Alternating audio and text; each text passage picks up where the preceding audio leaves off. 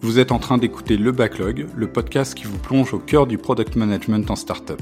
Je reçois des experts du domaine pour échanger en profondeur avec eux sur les problématiques et enjeux rencontrés au quotidien. L'objectif de ce podcast est d'aller au-delà des généralités pour partager nos conseils, réflexions et retours d'expérience hyper concrets et actionnables. Que tu sois déjà dans le monde du product ou que tu cherches à le découvrir, ce podcast te fera progresser. Je m'appelle Jérôme Granon, je suis Chief Product Officer chez Napta, une startup de 50 personnes qui fait un logiciel SaaS de planification d'équipe. Avec bientôt 15 ans d'expérience dans le monde du produit, je cherche à partager ce que j'ai appris et continuer à apprendre grâce à mes invités. Voici l'épisode. Allons-y alors. Euh, bienvenue Florian. Je suis en tout cas super heureux de te recevoir. Comment tu vas? Bah écoute, ça va très bien. Merci Jérôme de me recevoir sur ton podcast. Yes, euh, je suis effectivement hyper content euh, de pouvoir avoir cette discussion avec toi et je fais un petit préambule aux auditeurs. Euh, je me suis fait poser des bagues sur les dents ces derniers jours, donc moi j'ai l'impression de galérer à parler. Je ne sais pas si ça s'entend, mais euh, voilà. Vous m'excuserez les petites complexités de diction potentielle. en tout cas, ouais, je suis trop content qu'on puisse avoir cette discussion. Il y a quatre sujets dont on voulait discuter aujourd'hui ensemble euh, c'était la discovery dans le B2C, parce que tu as une grosse expertise en B2C, donc on, va pouvoir aborder ça. J'ai plutôt eu pour l'instant des personnes en B2B, donc ça va être euh, trop cool de parler de ça. Toute la partie équipe produit, comment on peut construire une équipe produit un peu from scratch et toutes les bonnes choses à mettre en place. Mhm. Toute la partie développement personnel qui est hyper importante surtout quand, comme nous, on commence à avoir des profils un peu seniors. Voilà, comment on peut continuer à, progresser et, à performer. Et enfin, partie personal branding qui est de plus en plus importante euh, de nos jours. Donc là aussi, je serais trop intéressé d'avoir tes, tes avis là-dessus. Euh, avant de rentrer dans ces quatre thématiques, eh ben, je vais tout simplement te proposer de te présenter, Florian. Ouais, avec plaisir. Euh, bah écoutez, moi je m'appelle Florian Arderigui et je suis actuellement Head of Product chez Smallable. Smallable, c'est un family concept store, quasiment pure player puisque on vend essentiellement des produits en ligne. On a deux petites boutiques euh, euh à Paris, mais euh, euh, la, la, majeure partie voilà de, de l'activité se fait en ligne. Et notre mission, c'est faciliter la vie des parents et embellir celle des enfants. Euh, historiquement, ça s'est construit euh, principalement pour l'univers familial, pour l'univers des parents. Et euh, concrètement, moi, mon rôle, c'est de manager une équipe de, de PM, de product analyst et de, et de product designer qui sont responsables des produits digitaux de, de euh, donc ça fait trois ans, trois ans que mmh. je suis en interne. Et avant ça, j'ai fait pas mal d'expériences différentes. Moi, je suis je pense que j'ai un parcours un peu euh, entre guillemets atypique parce que je suis passé par euh, pas mal de choses différentes. Euh, je viens de, du milieu tech, moi. J'ai une formation de développeur en fait à la base. D'accord. Ouais. j'ai ensuite fait de la communication digitale. J'ai été formé, tu vois, au product design. Très très beaucoup plus jeune. J'ai fait beaucoup de, de, web design même à l'époque comme on appelait ça. Ouais. Et ensuite, j'ai très rapidement monté une boîte euh, dans le marketing d'influence. Euh, et c'est comme ça que je me suis réellement mis au produit. On pourra y revenir peut-être un peu plus en détail, mm. mais j'ai bossé pendant trois ans en tant que CEO et finalement PM euh, de mes premiers produits là-dessus. Ouais. Euh, de fil en aiguille et avec beaucoup beaucoup d'histoires euh, euh que je pourrais détailler un peu plus tard, on a décidé d'arrêter l'aventure entrepreneuriale avec mes deux associés ça a duré trois ans et demi, c'était hyper enrichissant, hyper intéressant, mais c'était un peu dur de continuer pour plein de raisons. Et donc là, j'ai rejoint euh, une boîte qui s'appelle euh, Colors, qui fait partie du groupe Davidson Consulting, et j'ai hmm. pu me former pas mal. Euh, là, principalement sur de la gestion de delivery, tu vois, du, du PO, on va dire un peu dur, mais qui m'a énormément appris sur comment on fait des sites, principalement e-commerce ou des apps hmm. e-commerce, euh, hyper quali, et hyper bien géré. Ok. Et euh, j'ai notamment bossé pour Chomet, Peugeot euh, dans ce contexte-là. Et, euh, et, voilà, pour terminer la boucle et revenir à ce que je disais en intro, je suis parti de cette boîte-là pour m'orienter un peu plus encore sur du produit et revenir un peu sur un niveau un peu plus stratégique. Euh, et j'ai rejoint le cabinet de consulting qui s'appelle Advisory, qui est un peu euh, dans la même veine que tous ces cabinets euh, très très spécialisés en produits maintenant, Wivo, Tiga, etc. Ouais, ouais. Hmm. Et donc, j'ai été envoyé en mission chez Smallable. Et Smallable a décidé de me débaucher. Et je pense que je vais expliquer l'histoire après de ce que j'ai construit du coup chez eux. Voilà. Ok. Et, et d'ailleurs, avant qu'on rentre effectivement sur, les thématiques et ce que tu as pu construire chez Smallable, comment ça se passe euh, concrètement un, un, débauchage là-dessus? Parce que je sais que c'est une question que les gens peuvent se poser souvent et c'est un peu la l'avenir que certains euh, s'imaginent quand ils sont en consulting et se dire bon bah c'est cool, je vais me faire débaucher par mon client. Ouais, euh, ouais concrètement, ça s'est passé comment?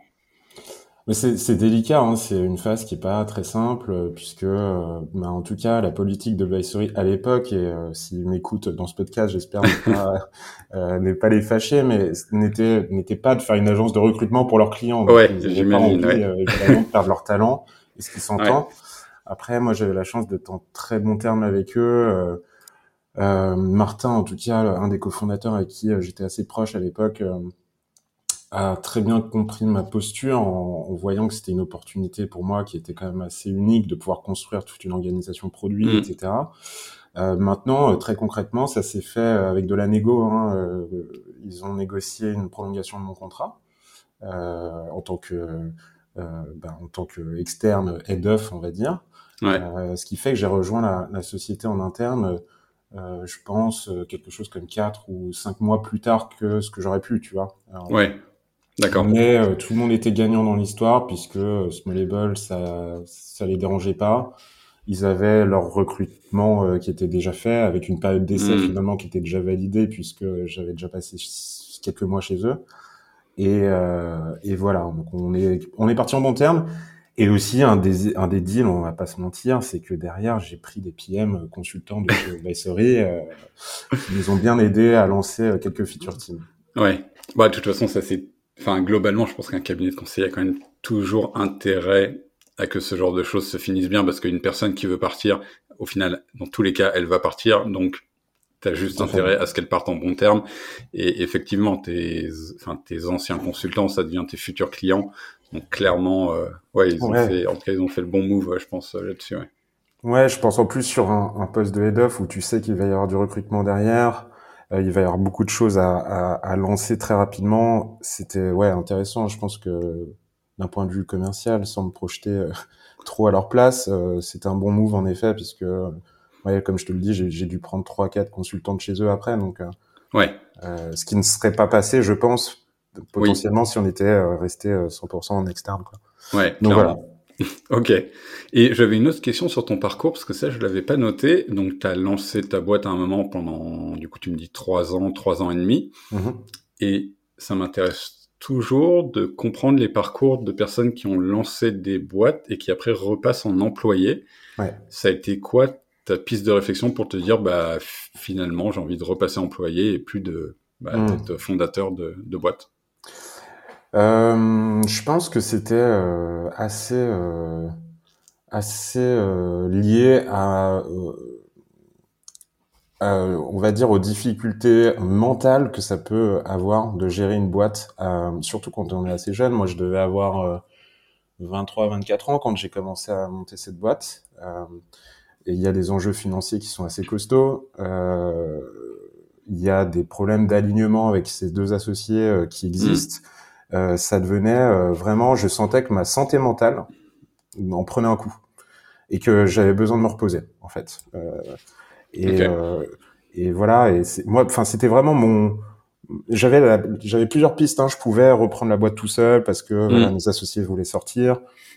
Je pouvais potentiellement essayer de pivoter une, une énième fois pour aller. J'avais des opportunités en plus business très intéressantes. Mais moi, je pense que le déclencheur, ça a été de dire ouais, là j'ai besoin de me reposer, ça fait trois ans et demi que je lutte, euh, même pour me payer euh, et me payer, euh, voilà, pas, pas, ce que je voudrais. Euh, même si euh, en apparence la com était géniale, on faisait du, on, faisait du bon business avec certaines boîtes, c'était assez cool. On avait de l'attraction sur notre partie. Je pourrais expliquer un peu plus en détail aussi ce que je faisais, mais globalement les indicateurs n'étaient pas si mauvais, mais en fait nous en interne, en tant que cofondateur, on était épuisés quoi, épuisés. Et, euh, et, donc voilà, ça a été un petit peu le déclencheur pour moi de me dire là, j'arrive à un niveau où en fait, si je veux pas faire un burn-out, il faut que je me repose et que je trouve une boîte avec un salaire qui tombe tous les mois. ouais, un peu de stabilité et de, de, de tranquillité d'esprit. Euh, ok. C'est pas donné à tout le monde. Hein. Vraiment, c'est c'est vrai que c'est. Je sais que moi j'ai un profil comme ça que un jour j'y reviendrai très probablement. Ouais. Euh, mais je respecte énormément ceux qui arrivent à, monter ça jeune. Euh, hmm. Après, ça dépend énormément de ton contexte aussi, financier, euh, voilà, matériel, etc. Mais, mais ouais, c'est c'est une grosse bataille. Ok. Bon bah ça marche. et alors juste mini aparté, je crois que tu mettais ta main devant ton micro à la fin. Je sais pas si tu enregistres avec le micro de ton casque. Ouais. Ouais. non, non, mais ça, ça passera bien, mais c'est juste. Je ouais, ok, tu fais le même bien. Trop cool. Euh, on va du coup bah, partir sur la, la, partie thématique et comme ça tu pourras aussi un petit peu nous expliquer euh, plus à un moment euh, Smallable, ce que tu as mis en place et puis ce que, ce que vous faites concrètement, c'est quoi un peu les métriques aussi de cette boîte. Mais la première chose dont on voulait parler et dont moi ça m'intéresse beaucoup de, de, comprendre comment ça fonctionne parce que j'ai une expertise euh, B2B, au final j'ai quasiment jamais fait de B2C, euh, c'est sur cette partie discovery. Euh, mhm. comment ça se passe globalement une discovery en B2C et c'est quoi une bonne discovery en B2C euh, Alors c'est une très très bonne question et je pense que il peut y avoir pas mal de réponses différentes en fonction aussi de l'industrie euh, B2C, mais euh, moi c'est vrai que j'ai une, expertise en particulier sur le e-commerce. ça fait 7-8 ans que j'en fais. voire même un peu plus si je prends le contexte de ma boîte Wimood.co. Donc, juste en deux mots, le principe c'était euh, simplifier euh, la mise en relation entre des marques et des influenceurs via des outils tech, okay. faire en sorte que euh, euh, les influenceurs puissent gagner de l'argent concrètement et que les marques puissent euh, diffuser leurs produits grâce à eux. Okay. donc j'étais déjà un petit peu dans le e-commerce à l'époque et globalement, je pense que ce qui est hyper intéressant, c'est que on accède assez simplement finalement dans cet univers-là à une base assez affolante de clients. Mmh. Euh, moi, dans le contexte de Smallable, on a euh, environ 350 000 clients actifs. C'est-à-dire 350 000 clients qui passent une commande au moins euh, dans les deux ou trois derniers mois. C'est ce qu'on considère comme actif. Euh, évidemment, en termes de users, c'est beaucoup plus puisqu'on a des millions de sessions par mois. Tu vois. Euh, donc ça, c'est le côté positif. Le côté euh, plus complexe, c'est que oui, ok, mais c'est une nuée d'informations nous, on est dans 120 pays, on a cinq langues. Euh, donc, c'est un, un, cauchemar à essayer d'organiser, de centraliser. Euh, donc, euh, il y, a, voilà, il y a plus un enjeu finalement. Notre problématique, peut-être à la différence du B2B, ce n'est pas tant d'arriver à avoir de, des feedbacks, c'est plutôt de savoir lesquels sont pertinents. Mm. Euh, comment on agrège tout ça, comment on leur donne du sens. Et, euh, et donc, c'est là-dessus qu'on a pas mal bossé. Voilà. ok. Et oui, effectivement, c'est une bonne différence. Je prends l'exemple avec nous, on a, euh, allez, on va dire entre 100 et 200 clients. Euh, bon, ça fait quand même pas mal d'utilisateurs au final, mais effectivement, on n'est pas sur les mêmes volumétries, donc je comprends l'enjeu d'arriver à, à écarter, on va dire, le bruit du, de, la vraie info, et, et ça m'intéresse de comprendre comment, du coup, tu fais ça. Ouais. Alors, euh, j'ai pas de, de, formule encore parfaite, hein, mais euh, en effet, euh, je pense que c'est encore plus important de savoir ce qu'on recherche. Euh, quand on a autant d'utilisateurs, c'est assez compliqué quand même de faire de la discovery 100% exploratoire. On peut en faire, et on en a mm. fait. Hein. Donc c'est-à-dire que euh, on, on, a des phases de discovery continue sur lesquelles on va avoir plusieurs leviers. Soit on fait des interviews et c'est assez simple. On a la chance nous chez Smallable d'avoir une base client qui est hyper engagée euh, parce que très communautaire, ouais. très euh, très fan de la marque en fait, Small Donc si tu veux, ça nous arrive assez enfin assez régulièrement et assez simplement de pouvoir interviewer des clients sur leur parcours d'achat, etc. Donc euh, ça on le fait en continu avec nos PM. Okay. Et avec nos, nos product designers, etc.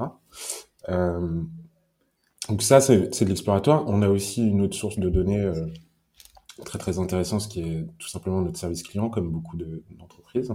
ouais.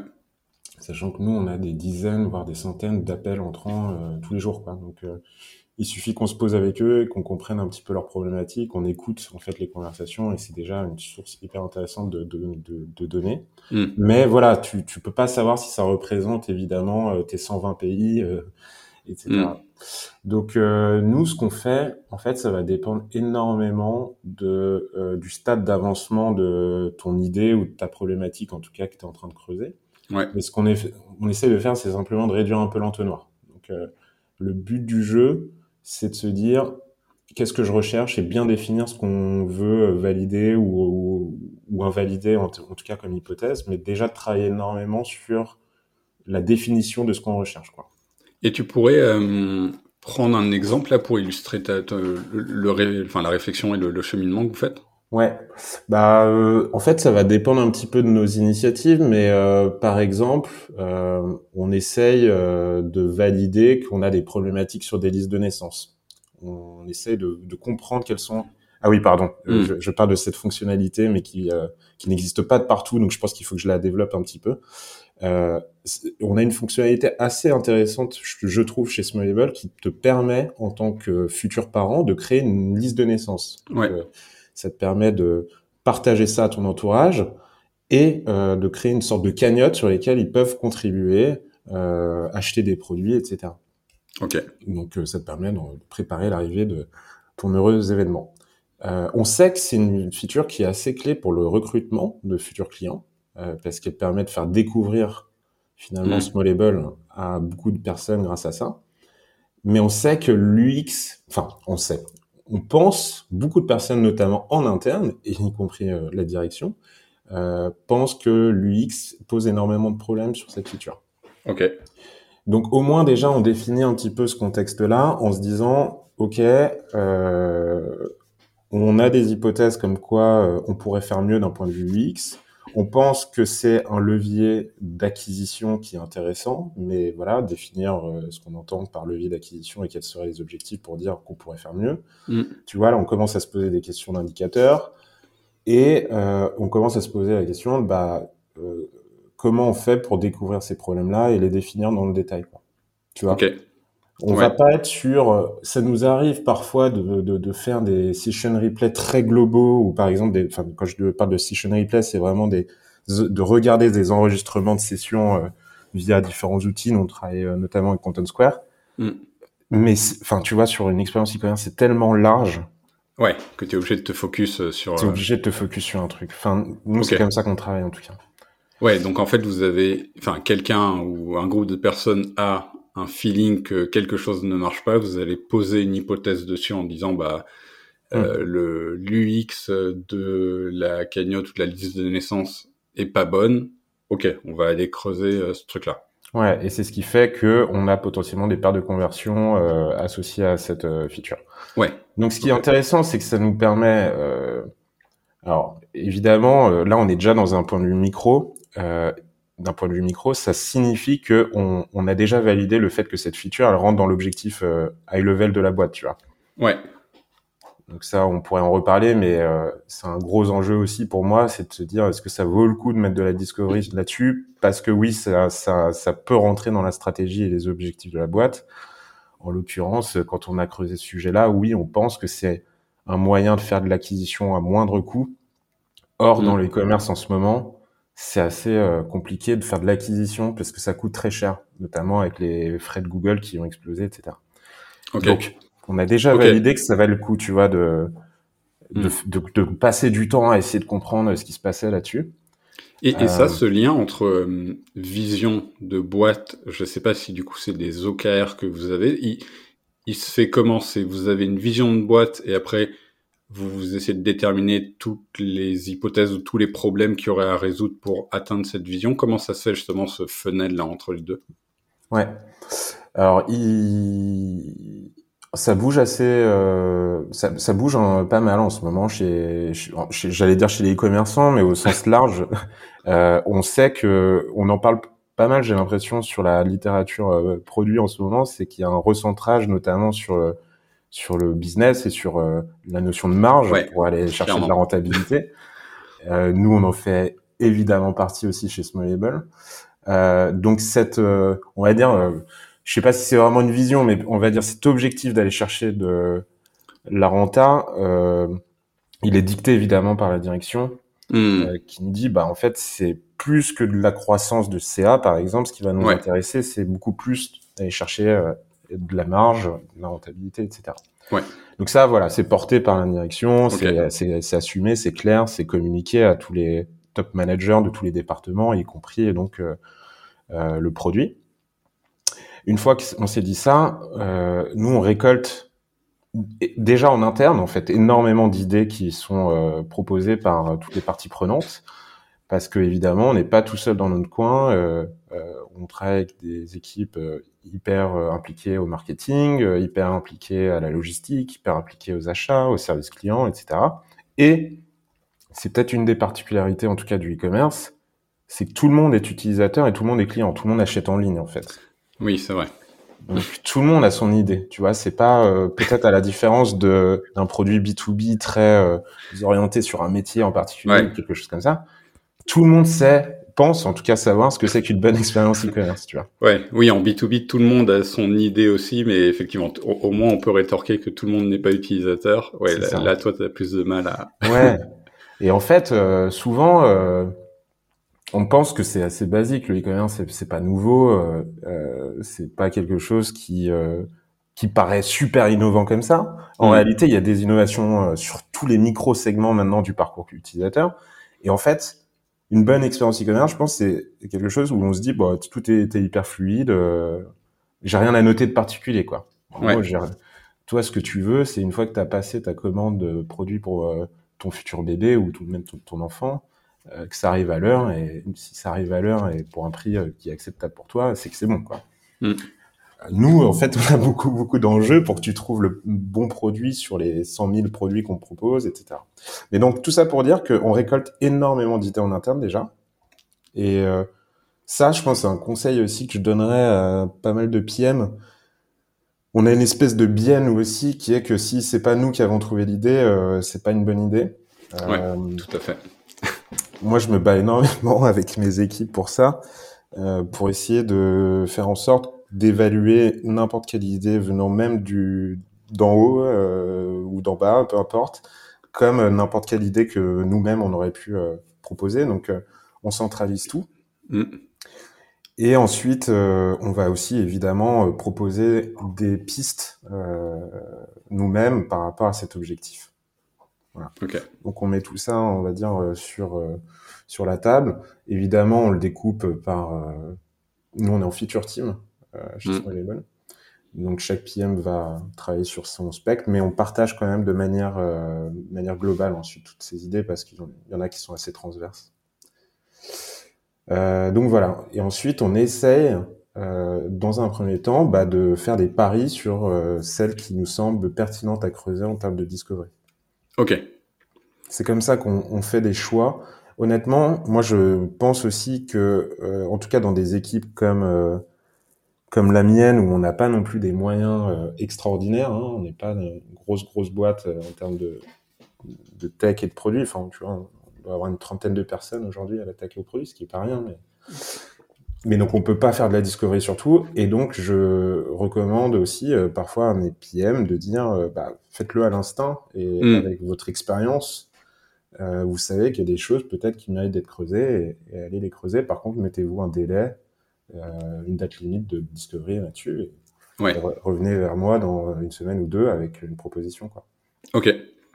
Ok, donc vous avez une liste d'idées, chacun va creuser celle qui en gros, trouve les plus pertinentes et va faire sa discovery dessus. Ouais. Ok. Et donc la partie discovery, en, en détail quand on rentre dedans, là, le PM se dit bon bah typiquement, je vais essayer de creuser cette problématique de, de liste de naissance. Euh, J'ai euh, je sais pas combien de retours euh, de la part des utilisateurs, de la part du service client, de la part d'un peu tout le monde. Ouais. Comment ils arrivent à y voir clair là-dedans? Alors, euh, c'est pas simple déjà. Euh, ce qu'on essaye de faire, c'est il y a plusieurs choses. Euh, on peut commencer quand même par une fois qu'on sait qu'on creuse que la partie liste de naissance, on va pouvoir avoir plusieurs outils. Donc, euh, premier, c'est quand même des session replay, et ça c'est assez pratique. Hmm. Euh, donc, comme je te le disais, nous on travaille avec Content Square, mais voilà, tu peux travailler avec Hotjar, tu peux travailler avec plein d'autres outils. Ouais. Euh, je trouve ça vraiment pas mal pour comprendre l'expérience déjà au global et ça te permet de temps en temps, tu vois, je même moi, je passe énormément de temps encore à faire des session replay. Ouais. Euh, je fais une, légère digression, mais c'est parce que voilà, ça m'y fait penser. Hier, j'ai passé une heure et demie à regarder des session replays sur une fonctionnalité de guest checkout qui te permet de passer une commande en mode invité. Euh, et typiquement, c'est une autre phase de discovery parce que euh, on l'a lancé et ça n'a pas marché comme on le souhaitait. On comprend pas hmm. pourquoi. Tu vois? Et donc c'est quand même un bon moyen et ça m'a permis de découvrir des trucs. Très concrètement, je me suis rendu compte que les gens euh, cliquaient euh, d'abord sur le CTA versus rentrer leur mail. Enfin bref, des choses très basiques du X où tu pourrais pas le voir, tu vois, sans ça quoi. Ouais. Ok. Donc moi, je recommande toujours un peu ça. et on a la chance d'avoir un outil qui permet de le faire mais honnêtement, je pense qu'aujourd'hui, bah, Content Square, euh, ça peut euh, être cher pour certaines boîtes, euh, mais je pense qu'il y a d'autres boîtes, enfin d'autres outils qui, sont beaucoup moins chers potentiellement, sans, vouloir faire de la pub pour n'importe quel outil, mais en tout cas voilà. Euh, donc je, commencerai par ça. Ensuite, on a euh, travaillé pas mal avec Scribe. Ouais. Scribe qui est un outil euh, qui permet de collecter. Ouais, super. Ben pas besoin de le, enfin peut-être pour les auditeurs, mais euh, c'est un outil qui globalement permet de faire de la discovery et de la récolte de feedback utilisateur euh, sur une app ou sur un site web et euh, qui permet notamment de pouvoir euh, proposer des questions ou des poser des questions à un certain moment du parcours utilisateur. Hmm. Donc, ce qui est assez cool, c'est que bah, sur une fonctionnalité assez précise, quand tu as des hypothèses, tu peux, tu peux aller poser des questions assez ciblées et du coup tu supprimes pas mal de bruit. Euh, donc euh, nous on a on a plusieurs euh, endroits du parcours où on collecte du feedback et on continue. typiquement sur la page de confirmation client de commande, pardon. une fois que tu as passé ta commande, on te dit merci, etc. Là, on va avoir des trucs un peu basiques de NPS où ça nous permet d'avoir de l'entrant en continu. Hmm. Et je te dirai après euh, comment on fait pour euh, analyser le, le continu euh, là-dessus, parce que c'est des gros volumes. Mais sur de la liste de naissance, on va aller cibler, tu vois, sur les marchés qui nous intéressent le plus. Donc déjà, on va peut-être mettre que la France, les US ou l'Asie, tu vois, en fonction de ce qui nous intéresse en termes de business. Euh, on va aller cibler sur le type d'utilisateur aussi qui nous intéresse le plus. Donc ça va dépendre du panier, ça va dépendre un peu de nos personas, etc. ou des typologies mmh. de produits. Et on va aller euh, aussi euh, peut-être cibler un petit peu sur euh, à quel moment ça drop, tu vois. Est-ce que on veut savoir exactement pourquoi ce qui peut arriver, c'est que les, les, clients commencent à faire, les utilisateurs commencent à faire des listes de naissance, mais ne terminent jamais leur cagnotte. Donc du coup, elle est jamais transformée. Et donc ça, on peut le mesurer aussi. Enfin, on peut, pardon, poser les bonnes questions à ce moment-là, tu vois. Et ça, c'est Content Square aussi avec lequel vous faites ce, cette analyse de quand est-ce que les gens drop ou il y a d'autres euh, Oui, c'est euh, nous, c'est principalement Content Square. Okay. On le croise avec notre propre notre propre base de données et nos propres euh, données en fait qui sont ah, oui. côté de notre euh, OMS, euh, notre Order Management System. Euh, donc en fait, on arrive à croiser parce que Content Square est juste au niveau de la session, hein, donc ils n'ont pas vraiment de notion utilisateur, euh, ce qui nous permet de voir quand même au sein d'une session ce qui se passe. Donc si euh, l'utilisateur passe un, du temps sur la fonctionnalité mais ne transforme pas, ça tu pourras le détecter avec Content Square. Ouais. Par contre, nous, on est capable de voir que euh, l'utilisateur, il s'est créé un compte, qu'il a ajouté des produits à son panier, etc., qu'il a créé, ajouté des produits dans, dans sa cagnotte, qu'il y a des gens qui ont contribué avec de l'argent sur cette cagnotte. Tout ça, c'est grâce à nos données à nous. Ok. Et on arrive à croiser les deux. Et on travaille avec, euh, avec des outils de data visualisation pour, euh, pour mixer des données. Tu vois, mm. c'est assez rare finalement, si je pars sur le sujet Content Square, mais c'est assez rare qu'on aille sur Content Square directement. Ouais. Un, un, peu pour les session replay, enfin pas mal pour les session replay, mais nous en fait on se sert surtout de la donnée qui est récoltée par Content Square pour ensuite la remettre dans nos propres outils de, ok, je vois. de data vis. Et, et, pardon, avant que tu, tu, continues sur la partie session replay, alors je, je pose la question parce que moi j'ai eu ce problème-là et je sais pas du coup si tu as des bonnes pratiques.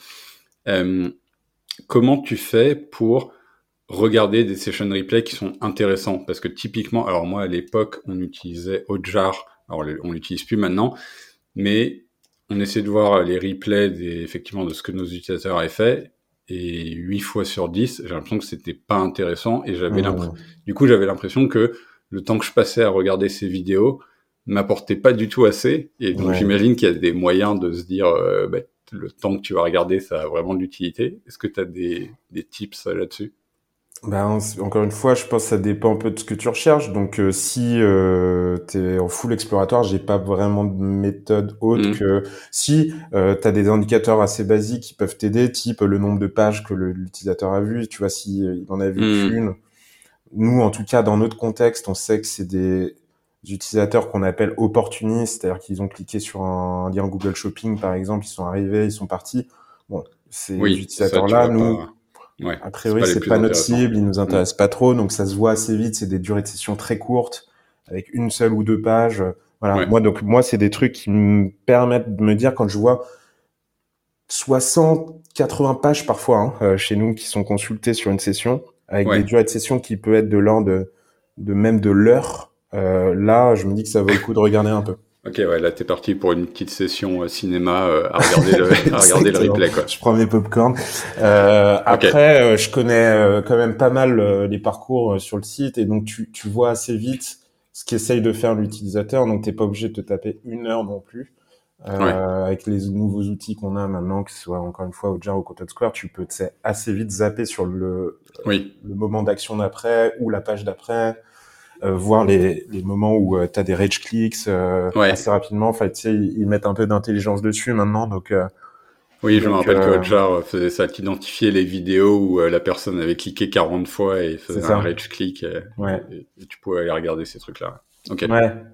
Donc c'est assez rare que je fasse vraiment 500, 500 lectures de vidéos. Enfin, j'ai pas le temps clairement, mais. Ok. Mais voilà. Ok. Ok, ça marche. Donc, pardon, je t'ai coupé, mais euh, donc analyse de euh, là où ça drop, analyse et récupération de feedback avec euh, du scribe et de l'analyse de replay. Ouais, et donc en effet, par exemple sur le cas de la liste de naissance, ça peut aussi être un moyen de récolter des user testers ou en tout cas des, des personnes qui sont ok pour être interviewées. Mm. donc en gros, on pose une question sur l'expérience client, par exemple petite évaluation euh, sous forme de CSAT ou, ou, une question plus précise sur le parcours, pourquoi vous avez euh, euh pas terminé votre liste de naissance. Enfin, je te, je te donne des questions mm. vraiment euh, au hasard. Et ensuite, ah, est-ce que vous seriez intéressé euh, pour approfondir un petit peu avec nous? Et en fait, nous, ça marche assez bien. Euh, comme je le disais un, un, petit peu plus tôt, on a une bonne communauté là-dessus qui est assez engagée. Et en fait, ça nous permet de caler des créneaux avec des clients. Euh, qui sont souvent intéressés derrière, hein, on va pas se mentir, par, euh, par un petit code promo ou ce genre de choses, mais on le met jamais en avant pour pas biaiser non plus l'échange. Ok. C'est plutôt la bonne surprise qu'on leur donne euh, une hmm. fois qu'on a terminé. Et, euh, et donc voilà, c'est donc là on va creuser beaucoup plus euh, sur l'interview très ciblée et plutôt plutôt quali, enfin très très on va dire où là il y aura beaucoup de matière à travailler, mais c'est parce qu'on a déjà identifié des problèmes et qu'on a ciblé les bonnes personnes, tu vois. Ouais, c'est déjà des, des, utilisateurs hyper qualifiés ça. que vous allez rencontrer. Exactement. Et on sait qu'on pourra aller euh, vraiment euh, euh, tirer parti de cette interview avec beaucoup de matière. On va pas aller prendre n'importe qui qui connaît pas du tout. Euh, alors, ça peut être intéressant aussi hein, d'aller prendre des hmm. utilisateurs qui ne connaissent pas du tout ce mais euh, voilà, on en a trop aujourd'hui, donc euh, encore une fois, la personne qui clique sur Google Shopping et qui part directement, nous, ça nous intéresse pas aujourd'hui, en tout cas, d'aller euh, ouais. l'interviewer, quoi. Ouais, ouais. Okay. Donc tu vois, il y a ce truc-là.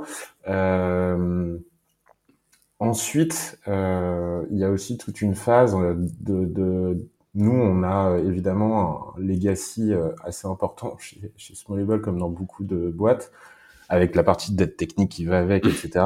Mais aussi, euh, ouais, la classique. Mais aussi beaucoup de choses qui ont été faites avant même l'ère, on va dire, de l'organisation produit. Et donc, euh, euh, moi, je dis souvent à mes équipes, n'oubliez pas d'aller poser des questions en interne hmm. de pourquoi ça a été fait. Typiquement, cette feature-là, elle a été construite avant, avant mon arrivée. Hmm. Et euh, le premier réflexe qu'on peut avoir nous, c'est de dire ah c'est trop mal fait, euh, ils ont pas pensé à ça, je vais tout refaire. Ouais. Euh, c'est le, le, côté euh, envie de tout refaire et de mettre sa patte. Et en fait, c'est hyper important, je pense, d'essayer de comprendre le contexte de l'époque, de comprendre ce qui a voulu être fait ou ce qui n'a pas pu être terminé et pourquoi.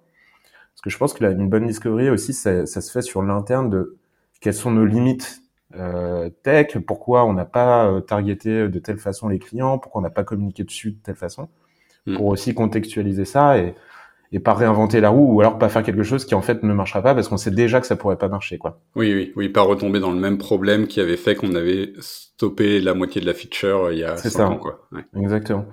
Mais ça c'est un truc, euh, alors c'est peut-être un peu une- partie de la discovery euh, qui est peut-être un peu euh, plus, euh, on va dire, euh, moins directement orientée euh, utilisateur, mais qui me semble enfin, hyper importante Mm. et euh, d'où l'importance de documenter aussi énormément ce qu'on fait. Parce que pas plus tard qu'il y a quelques jours, pour donner un autre exemple concret, euh, au sein même de ma propre équipe, on se demandait pourquoi euh, une fonctionnalité de wishlist qui peut paraître basique, tu, tu vois le principe d'ajouter des produits en en wishlist euh, Ouais. plutôt que de les ajouter au panier, avait été faite de telle façon que on pouvait pas, euh, en gros, avoir la taille dans la wishlist. Et ils étaient en train de partir directement sur le fait de casser ça parce qu'ils en avaient besoin pour euh, euh, faire ensuite du retargeting sur les euh, sur les clients euh, qui avaient ajouté des produits dans leur wishlist, etc.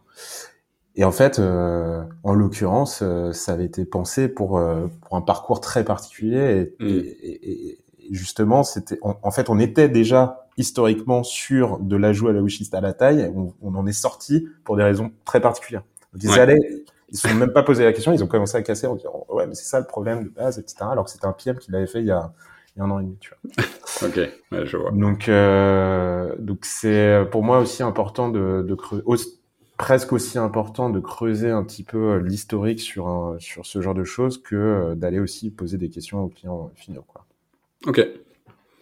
Et tu as parlé à un moment aussi de la partie euh, service client, donc aller voir ton, service client qui effectivement a des requêtes de dizaines ou centaines de milliers de, clients euh, tout au long de l'année. Comment là-dessus vous arrivez à effectivement en tirer des grandes tendances et à analyser ce, tas de données? Ouais. Euh, alors déjà, nous, on a la chance d'avoir notamment une, une responsable du service client qui euh, a cette culture-là de, de, de, de mettre des motifs et euh, des, Mm. euh, pardon, des, des thématiques sur chaque typologie de, de feedback client. Donc, c'est hyper appréciable parce que nous, ça nous permet directement d'avoir des volumes. Et en fait, elle, par exemple, sur nos réunions hebdo de, entre managers, elle nous partage le top 5 euh, des problématiques clients du moment. Ah oui, trop bien. ouais. Et donc directement, ça nous donne de la matière. Euh, donc ça, c'est c'est top. En l'occurrence, euh, nous on travaille avec Salesforce, mais ça pourrait se faire avec euh, d'autres outils aussi. Mais c'est c'est chouette parce que chaque membre du service client qui a un client téléphone, tu vois, déjà fait un travail de catégorisation. Hmm. Alors, on va de plus en plus sur de l'automatisation avec l'IA. Enfin, on y réfléchit. Euh, Il y a des propositions euh, d'outils maintenant, euh, notamment sur Salesforce, mais sur pas mal d'autres outils qui sont capables, en effet, de même sur une discussion audio, hein, de, Ouais. de, de te taguer automatiquement euh, les thématiques associées, quoi. Et, et ça, d'ailleurs, ce genre d'outil, t'en as testé qui marche bien? Parce que moi, j'en ai testé pas mal qui marchent pas très bien. Ouais. Mais je, je sais pas s'il y en a où c'est concluant. Moi, j'ai pas. Non, sur de l'audio, tu veux dire, ou sur du texte? Même sur du texte. Ouais. Sur du texte, ben écoute, euh, non, justement, moi j'ai essayé de travailler euh, euh, avec euh, Cobaye à l'époque, euh, qui est une solution euh, euh, tout à fait respectable et, euh, je passe un, un coucou à Théobald qui m'écoute, euh, que je pourrais recommander. En l'occurrence, pour notre contexte, ça ne marchait pas comme nous on le souhaitait exactement.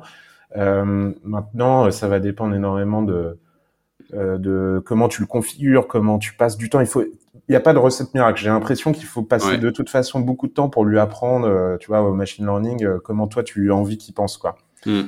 Euh, j'ai fait des tests avec euh, ChatGPT, etc.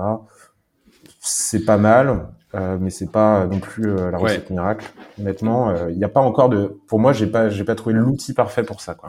Non, je suis d'accord. J'ai pas trouvé non plus d'outil qui craquait le truc et, et effectivement, soit t'as des trucs trop génériques et en fait tu sais pas vraiment quoi en faire, mais quelque chose qui va bien te classifier chaque retour utilisateur en disant bah ça, du coup c'est telle demande de feature qui est concernée. Euh, je l'ai pas encore vu euh, Non. live. Enfin, je pense qu'il y a un vrai truc à craquer là-dessus. Ouais. Ouais. Bah, Scribe euh, le fait, j'ai l'impression de plus en plus. Enfin, ils essayent en tout cas. Je sais qu'ils euh, essayent. Ouais. Je, ne sais pas à quel point c'est bien fait. je crois que Cycle aussi, euh, qui est une app euh, de discovery aussi là-dessus, euh, le, le fait. Je l'ai pas retesté depuis quelques mois, mais ouais. Ok. Ça m'intéressait de ben, savoir.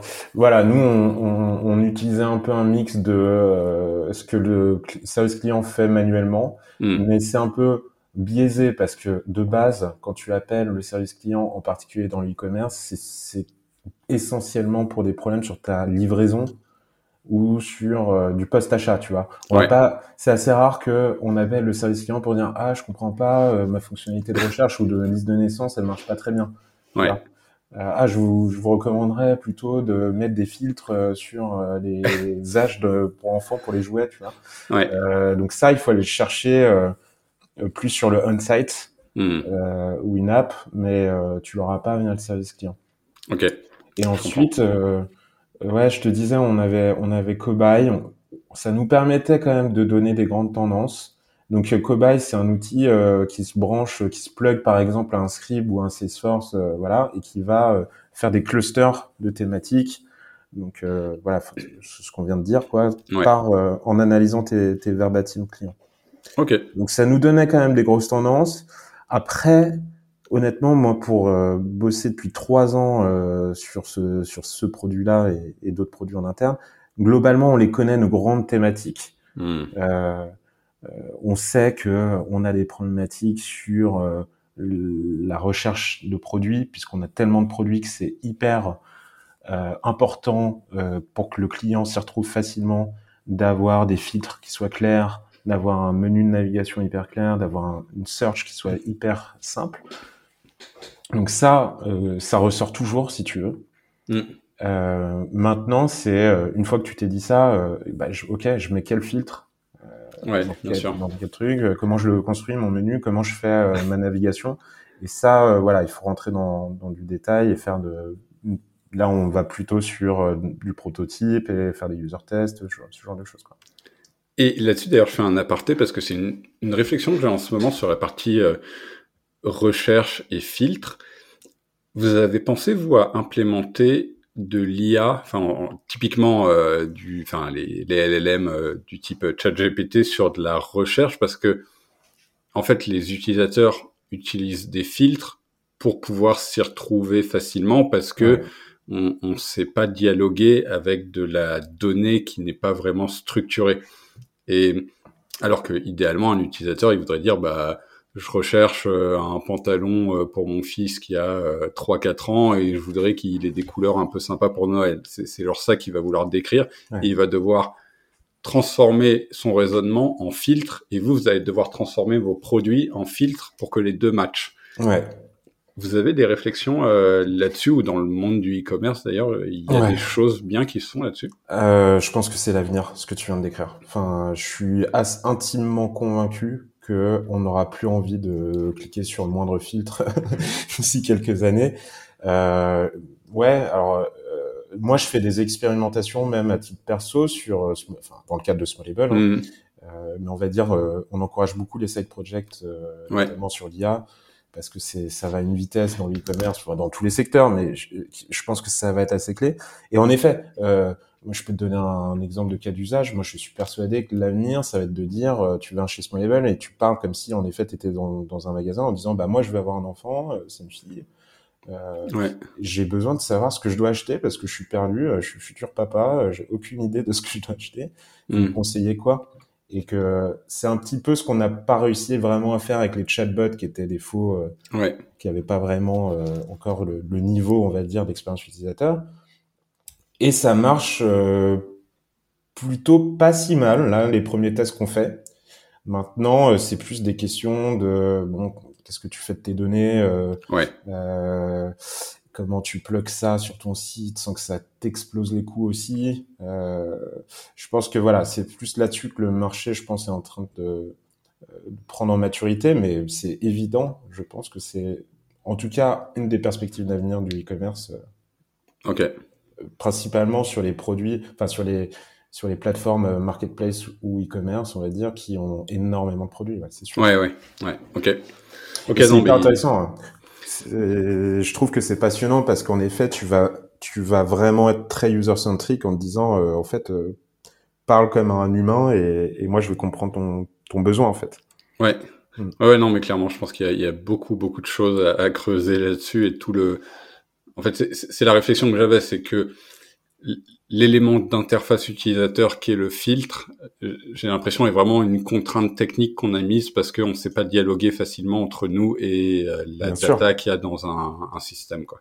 Ouais, enfin, moi je prends toujours le parallèle. Euh, c'est hyper important, je pense. Euh, je réfléchis à si ça peut se faire en dehors du e-commerce, mais euh, je, je demande toujours à mes équipes PM de se dire, en fait, dites-vous que vous êtes dans une boutique physique. On a, mm. en fait, on est en train de réinventer une expérience qui existe depuis la nuit des temps dans le monde physique. Euh, donc, euh, dites-vous comment vous allez trouver un produit quand vous rentrez dans une boutique euh, du printemps ou de, de, oui. de, voilà. Et en fait, comment ça marche et qu'est-ce qui vous frustre et qui on pourrait faire mieux grâce au, au digital? Ouais, ouais, ouais. Bah ton, en fait, ton chat GPT, c'est ton vendeur. C'est une sorte de vendeur. C'est ouais. lui avec qui tu vas dialoguer en, en, dialogue naturel et lui qui va du coup t'aiguiller vers euh, tiens il y a tel rayon avec tel truc, euh, je vous propose ça ou ça. Ouais. Et qui tu peux continuer à dialoguer. Ouais. Okay. Ouais. Alors c'est euh, ça posait des questions aussi évidemment un peu éthiques et de gestion humaine parce que nous on a aussi un service de personal shopping, mm. euh, mais qui par définition est très orienté pour nos top clients parce qu'on peut pas le scaler euh, vu qu'on n'a ouais. pas une équipe de 3000 euh, personal shoppers. Donc, euh, est-ce que tu es capable de faire un niveau équivalent euh, avec un, un, chat GPT ou en tout cas une, une interface, on va dire, complètement euh, informatisée? Et est-ce que tu as envie de le faire aussi? Parce que mmh. derrière, ça veut dire que tu perds un peu de l'humain dans tout ça. Ouais. C'est des vraies questions intéressantes en tout cas. Ok. Parce que pour le coup, si jamais euh, notre responsable boutique euh, Clélia euh, tombe sur ce podcast, je trouve qu'elle fait un excellent travail. J'ai pas, pas du tout envie euh, qu'elle nous remplace, enfin que l'IA la remplace. Évidemment. Euh, bon, trop cool. On a effectivement fait un petit aparté. Peut-être ma, ma, question pour finir sur cette partie discovery, c'est à quoi ça ressemble le livrable final que tes PM euh, rédigent en discovery une fois qu'ils ont euh, recueilli tous les feedbacks, qu'ils ont creusé la chose, qu'ils ont euh, établi euh, si l'hypothèse était bonne ou pas.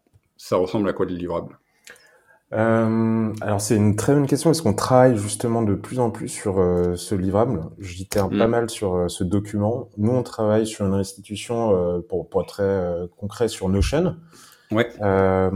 C'est un outil qu'on a mis en place, bon, que je ne présente plus évidemment, mais qu'on a mis en place en interne et qui est, c'est important de dire qu'il est pour tous les départements. C'est pas que pour le produit ouais, tech. D'accord. Donc tout le monde a l'habitude, et c'est pour ça qu'on a choisi ce média, enfin ce médium, euh, c'est que c'est un, c'est un outil très partagé autant par notre CEO que euh, par euh, euh, une personne qui vient d'arriver en stage, tu vois, dans l'équipe achat. Mmh. Enfin, c'est, c'est vraiment très transverse. Donc c'est très simple à envoyer, à partager, les gens savent l'utiliser. Euh, et très concrètement, bah, c'est un livrable avec une structure qui on est en train d'un petit peu d'itérer dessus, mais sur laquelle on va expliquer quelle était notre expérience, ce qu'on recherchait pourquoi on le recherchait, donc euh, rattacher ça à l'objectif euh, euh, mm. un, un, petit peu plus high level. qu'est-ce qu'on essayait de comprendre et qu'est-ce qu'on a compris et ensuite surtout bah, quels sont les next steps pour pouvoir ensuite tester une solution quoi. D'accord. Dans, dans, la partie, euh, ce sera ma dernière question sur, sur ouais. le sujet, dans, dans, la partie livrable, il y a déjà une description de la solution où vous arrêtez au problème, vous le priorisez et après vous investiguez. On met des pistes, on met des pistes de solutions okay. parce que de toute façon, on sait très bien que quand oui. on va présenter ça, euh, tout le monde va, va, va dire ah mais oui mais il faut faire ça etc. Donc on met des pistes pour dire oui ok il y a ça, mais il peut y avoir ça aussi. Euh, et laissez-nous, en gros, laissez-nous le temps de creuser pour pouvoir ensuite vous proposer la meilleure solution.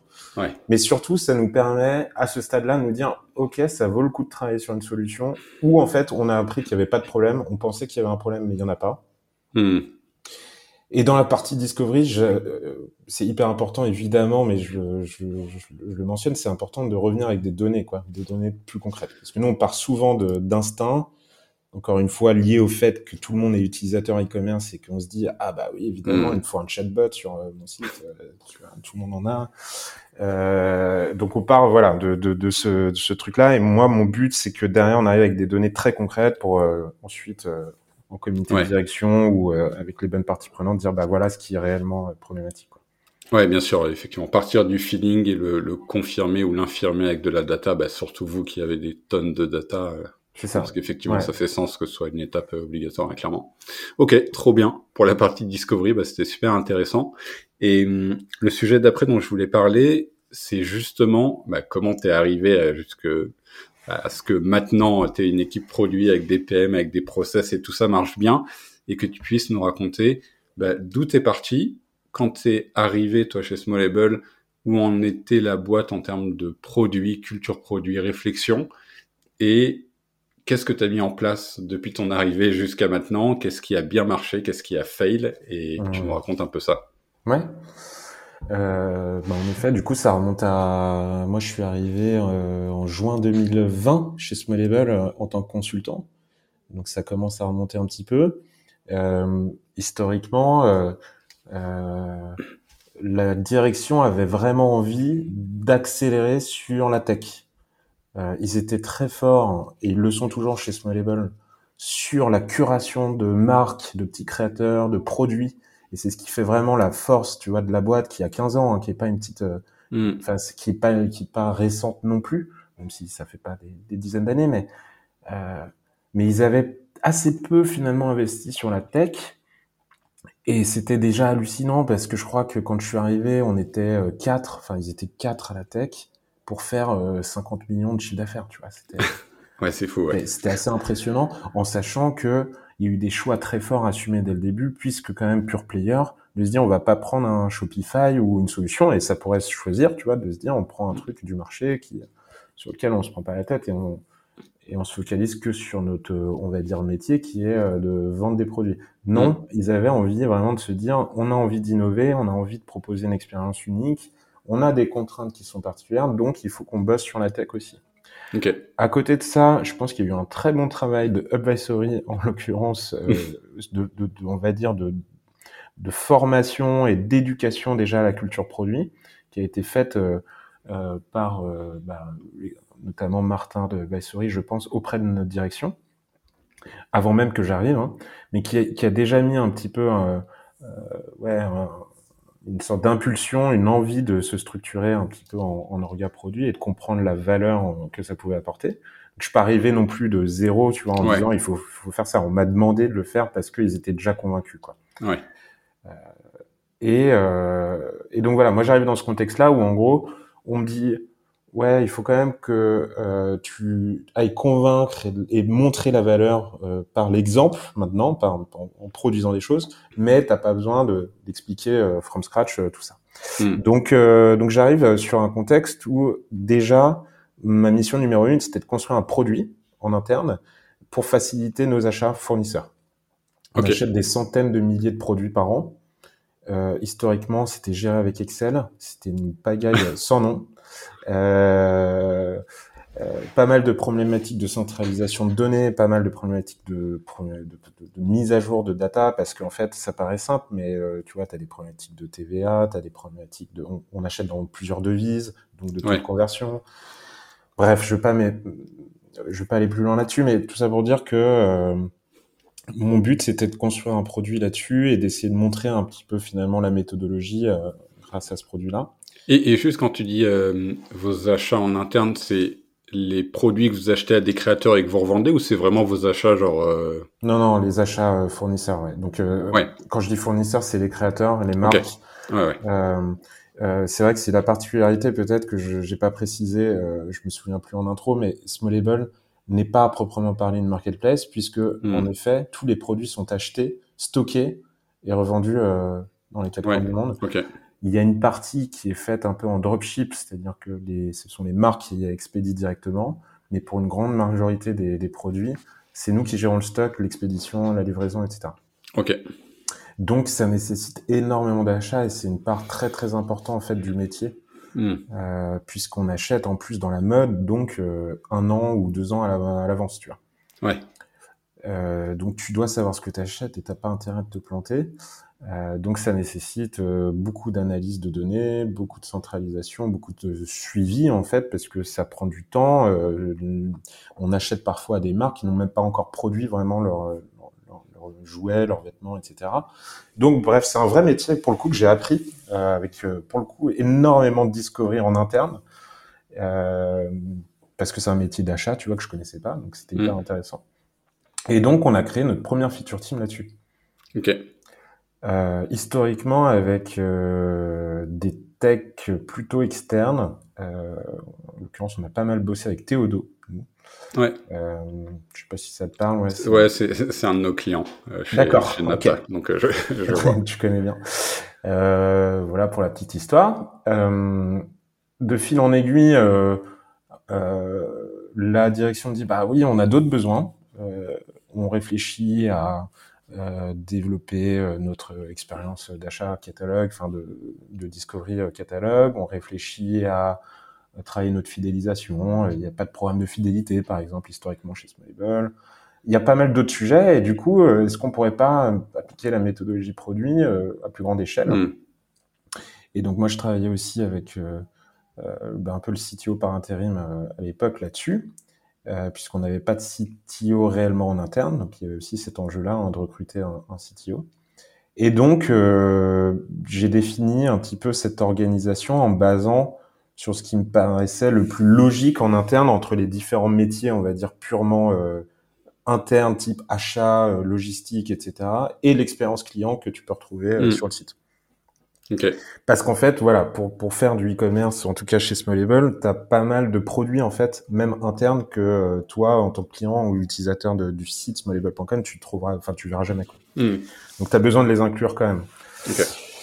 Et euh, voilà, donc j'ai modélisé ça sous la forme de trois tribes euh, qui sont elles-mêmes redécomposées en, en, en, feature team et je me suis énormément inspiré évidemment de ce qui se faisait aussi ailleurs. Hein. Je, je suis allé, euh, enfin, j'ai pas la prétention d'avoir euh, révolutionné quoi que ce soit, mais je suis allé puiser un petit peu ce qui me paraissait pertinent dans, chez d'autres boîtes un peu similaires et adapter à notre contexte, quoi.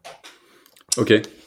Et du coup, dans les trois tribes que tu as définis, ça faisait combien de teams? 5 non, Ouais, alors il y en a 5 parce qu'en fait, euh, historiquement, il devait y en avoir un peu plus, mais il y en a, il y a qu'une tribe finalement qui est décomposée en trois sous-feature teams. D'accord. Okay. Parce qu'il y a énormément de scope fonctionnel. Hmm.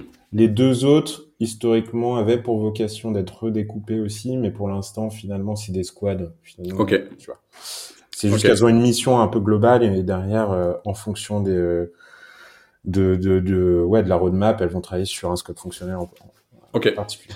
Et ensuite, on a deux équipes transverses, donc data design et core. Ouais. euh, core, euh, comme beaucoup d'orgas ou qui, qui, vont gérer plutôt les enjeux très tech. Euh, et euh, moi, j'ai choisi de mettre data et design ensemble.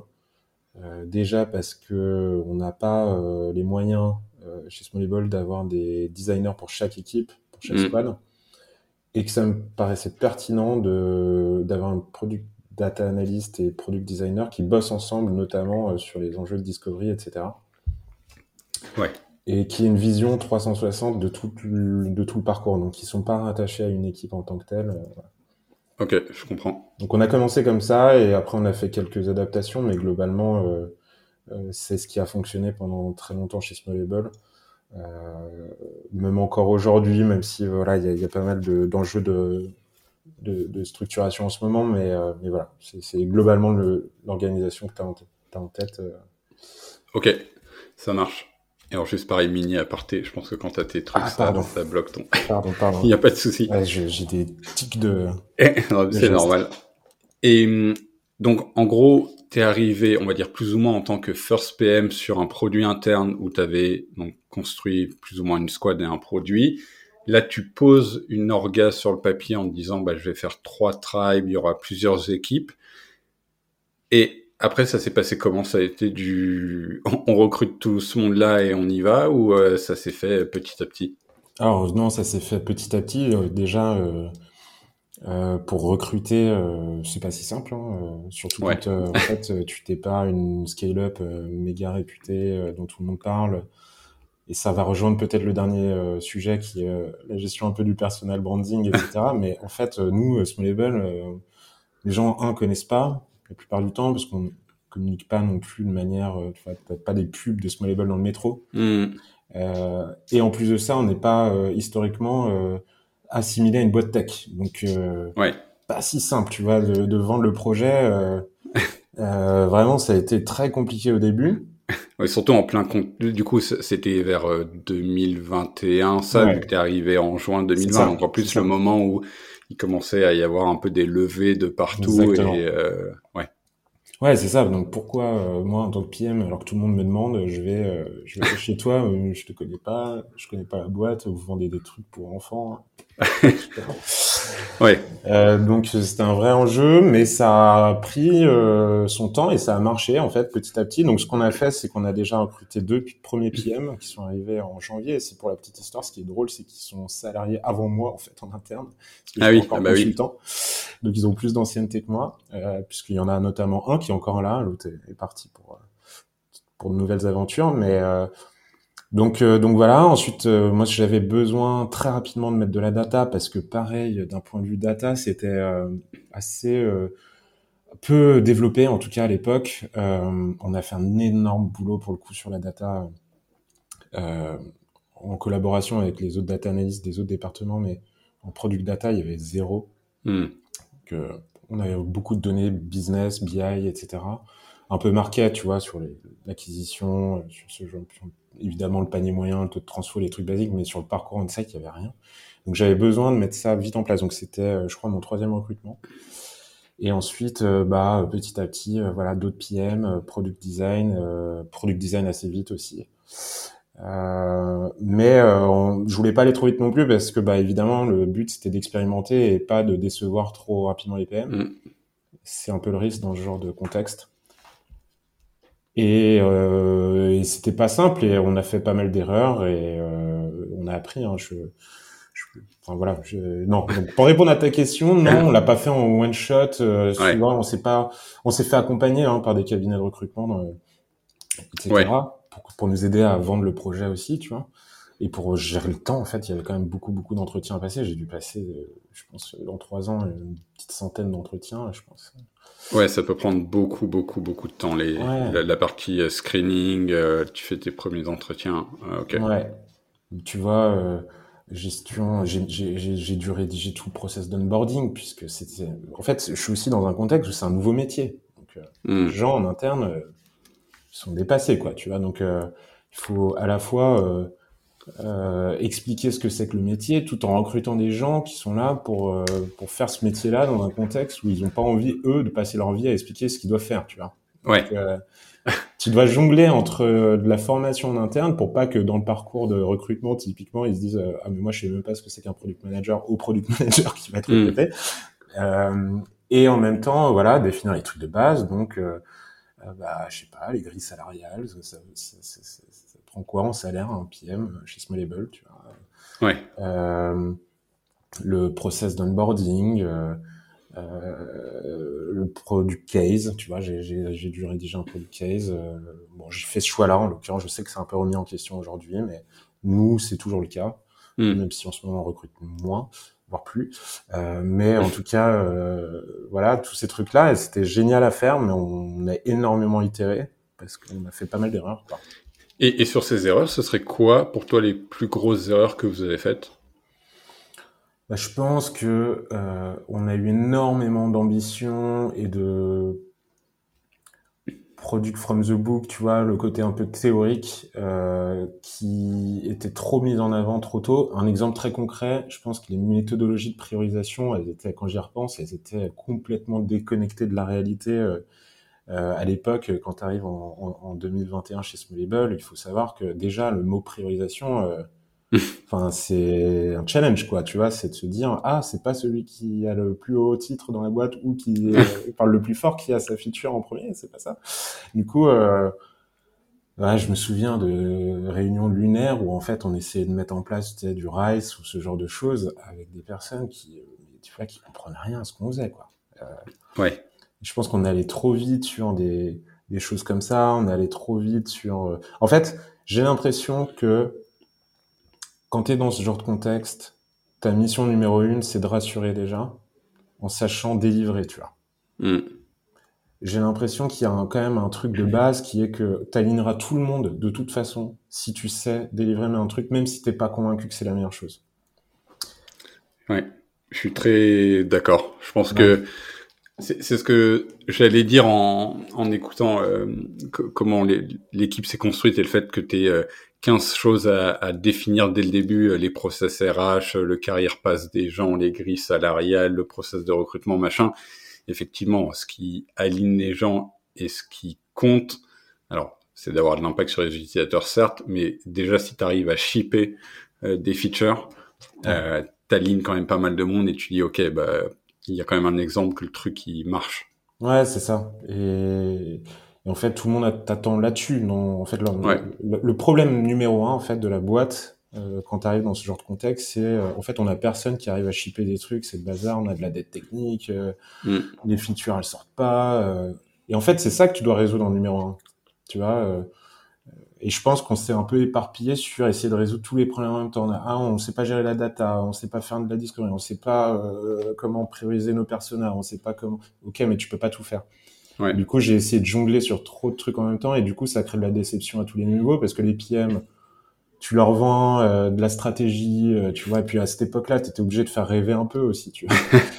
Donc euh, bah là, il se retrouve à dire ah mais comment ça, j'ai pas mon mot à dire sur euh, ce qui est sur la roadmap des trois prochains mois. Bah ouais, mais bon, t'arrives dans un contexte où euh, on, attend des trucs depuis deux ans, donc forcément. donc eux, ils sont un peu frustrés. Donc peut-être, tu vois, pas survendre des choses et être assez cash aussi sur le contexte. Hmm.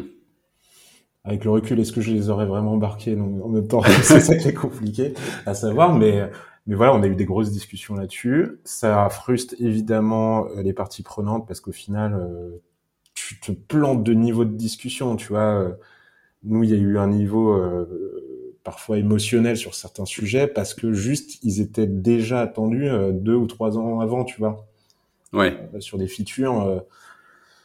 Et donc, on se plante de niveau de discussion parce que quand toi, tu as un PM qui vient d'arriver dans la boîte, déjà, on sait pas trop quel est ton métier et pourquoi tu es là. Et tu arrives en, euh, le mec ou, euh, ou la nana, elle arrive en disant non mais attendez, euh, c'est pas du tout ce qu'il faut faire, vous comprenez rien, etc. Alors que tu as quand même une dizaine de personnes qui ont de la seniorité et qui ont mmh. bossé dessus depuis deux ans ou qui réfléchissent à ça. Donc, tu vois, tu crées des confrontations qui sont pas bonnes, même si dans le fond, le PM tout à fait la légitimité de remettre en question les choses, c'est plus comment t'amènes ça. Quoi. Ouais, bien sûr. Qui est d'ailleurs, je trouve, le problème, en tout cas le reproche qu'on peut faire souvent aux consultants en product qui alors peut-être que ça a changé, j'avoue que j'ai pas eu de consultant nous dans la boîte depuis quelques années, enfin j'en ai jamais eu d'ailleurs, mais avant où ils pouvaient avoir une approche effectivement très théorique et arriver avec euh, ben voilà le produit ça se fait comme ça et vous ça fait 15 ans que vous faites du développement mais en fait vous savez pas comment vous le faites, euh, vous avez pas les bonnes euh, méthodos et je vais vous apprendre la vie. Et effectivement avoir cette approche là et les gens se disent en face mais ouais. pourquoi il, nous prend de haut et ça bloque et ça frustre tout de suite toutes les parties prenantes et c'est hyper contre-productif. Ouais, c'est pas simple. Hein. Euh, moi, je pense qu'une des plus grosses qualités, un des plus gros soft skills des, du PM, mais dans, le produit au sens large, ça doit être l'empathie et de comprendre un contexte et les problèmes de tes parties prenantes. Hmm. Il faut pas partir du principe que tu es plus intelligent qu'elle. Euh, peut-être que c'est juste une question de méthodologie, mais au final, on a des objectifs communs. Il faut que tu arrives d'abord à comprendre comment tu, tu peux avoir une vision commune. Ouais. Plutôt, et ensuite, tu peux euh, challenger et créer de la confrontation et des, des débats. Ok. Et j'ai l'impression que c'est hyper important.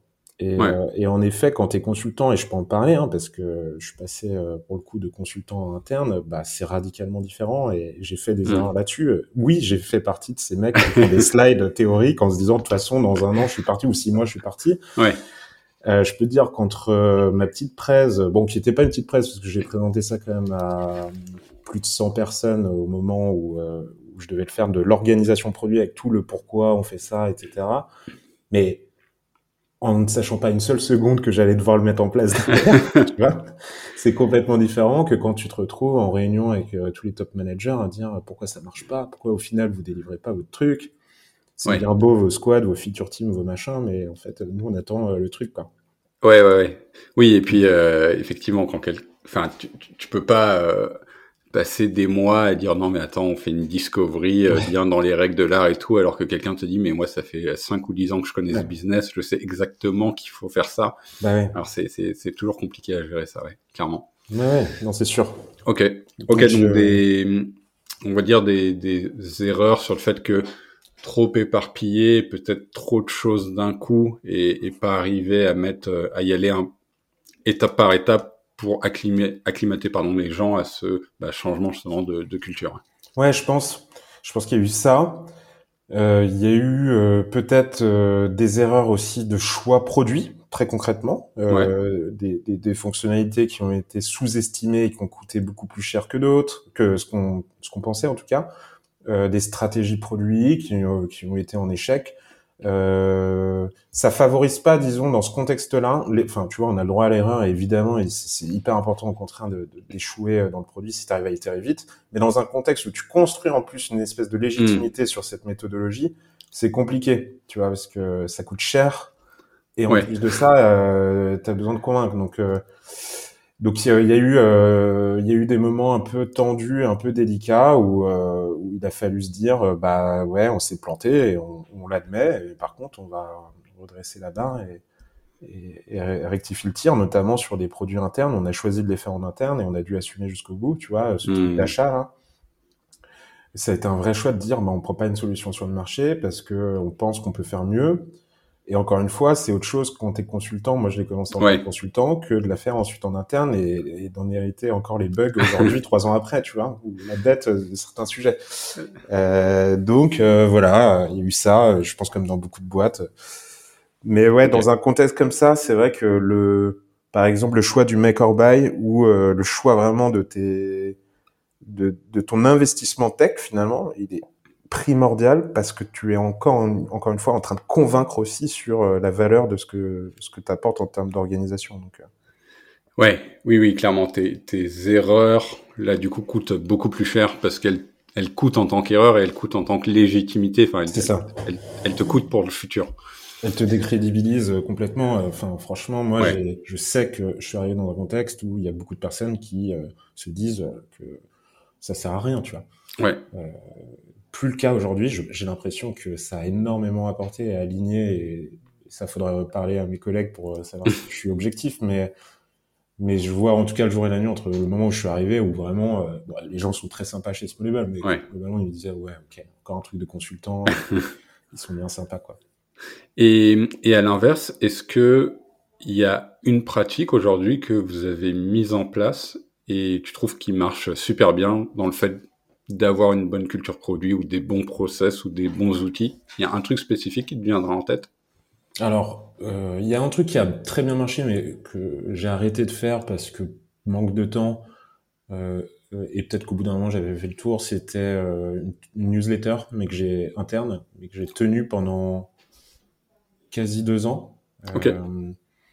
et qui a intéressé énormément, je pense, ouais, beaucoup de personnes de, de, de, métiers différents dans la boîte, à la fois sur bah, ce que ça veut dire euh, le product management, donc euh, tu vois des trucs basiques, en différence entre un chef de projet et un product manager. Hmm. Euh, il y a plein de personnes qui n'osent pas poser la question, tu vois. Mm. Donc le fait de l'adresser par mail, ça leur permet de le lire tranquillement quand ils ont envie. J'archivais ça ensuite sur Notion, tu vois, et je partageais le lien. Ok.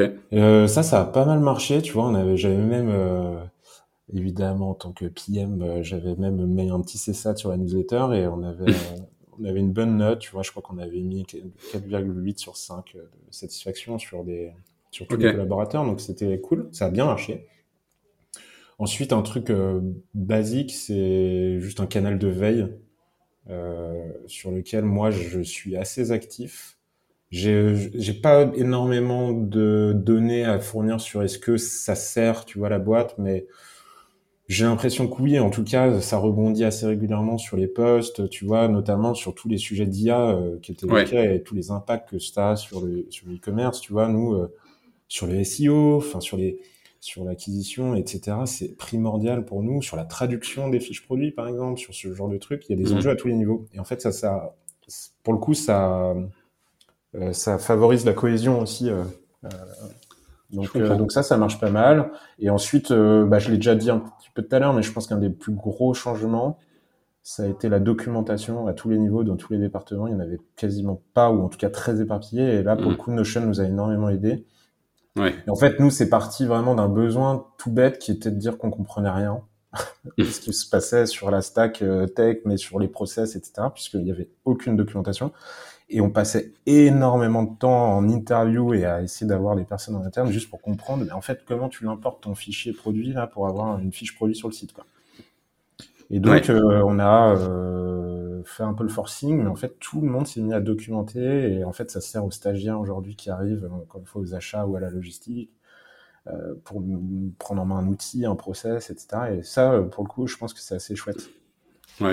Ouais. Ouais, effectivement, c'est une, bah, forcément une très bonne pratique. Et, et quand tu arrives dans une boîte euh, qui a déjà quelques années d'existence, c'est toujours la, le mur que tu te prends et tu te dis, putain, si je m'y mets, je sais que j'en ai pour plusieurs mois, voire plusieurs années à avoir un truc clean. Enfin, tu vas avoir que dans quelques années les intérêts de ton travail. Ouais. Et ouais, bien, bien de l'avoir lancé en tout cas. Cool. Ouais, ouais, ouais. Non, mais c'est pas parfait. Hein. Je, ouais. vraiment pas parfait. Et ça le sera probablement jamais. Mais euh, on partait tellement de loin que ça peut être. Ouais. ok. Euh... Ça et peut-être dernier point. Euh... Euh, bah après, il y a rien de très très innovant. Hein. Je, je, réfléchis aussi à nos auditeurs, mais euh, la data, si si, la culture de la donnée. Euh, euh, hmm. Nous, on a un channel maintenant data sur Slack qui n'existait pas avant, sur lequel on partage beaucoup d'apprentissage sur tout.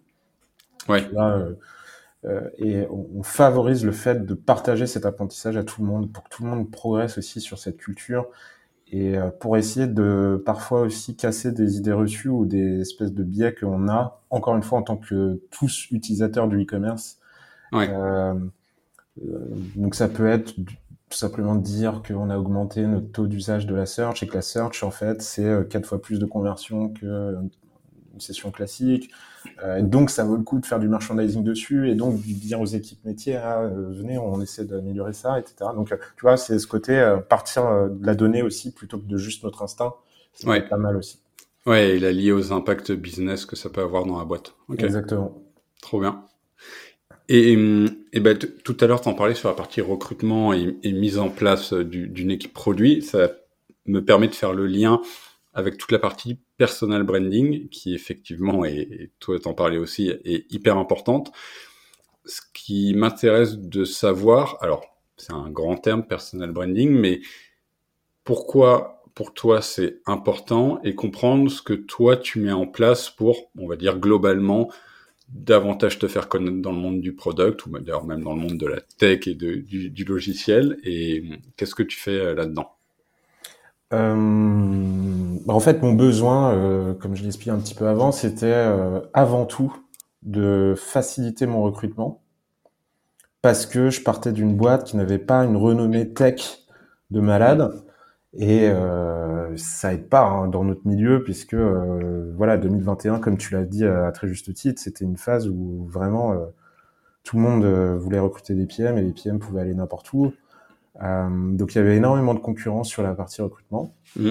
et je me suis dit ça peut être une bonne chose de montrer que nous on essaye de faire des, des trucs sympas mais avec nos moyens avec sans prétention. C'est-à-dire que on n'est pas Google, encore une fois, on n'est pas euh, une énorme boîte, mais on peut avoir une culture produit. Mm. Et euh, donc c'était ça mon premier sujet, c'était de me dire bon bah du coup comment je peux communiquer là-dessus, à tel point que moi c'était dans mes objectifs même, tu vois, okay. euh, ouais. personnels de donné par mon boss. Euh, bon, c'était mis d'accord là-dessus, tu vois. Mais je devais faire plusieurs publications euh, sur LinkedIn ou participer à des conférences ou faire de la communication pour euh, faire rayonner aussi Smallable euh, sur la place tech. D'accord. Euh, entre temps, d'ailleurs, on a rejoint le French Tech 120. Enfin, tu vois, ça a vachement changé euh, ouais. aussi l'image. Et clairement, les résultats, euh, moi, sur la partie recrutement, c'était le jour à la nuit parce que j'avais zéro entrant et, et, en un ou deux ans, maintenant, si j'ouvre une offre, je sais que je vais avoir des, pas mal de, d'entrants, quoi. Euh, donc, c'est assez efficace. Et sur cette partie, euh, arriver à se faire connaître en tant que boîte et donc j'imagine aussi en tant que personne parce que les gens vont devoir t'identifier et se dire ah bah c'est cool j'ai envie de bosser mmh. avec lui euh, donc je vais rejoindre Smallable. t'as fait quoi concrètement? Genre, c'est quoi les problèmes que t'as rencontrés? T'as mis quoi en place pour écrire tes premiers posts LinkedIn, euh, animer ou participer à des conférences? C'est, t'as fait quoi? Euh, franchement, ce serait te mentir si je t'avais dit que j'avais une belle stratégie euh, mise en place. Moi, je suis assez sur l'improvisation et j'ai eu la chance, je pense, de rencontrer les bonnes personnes aussi.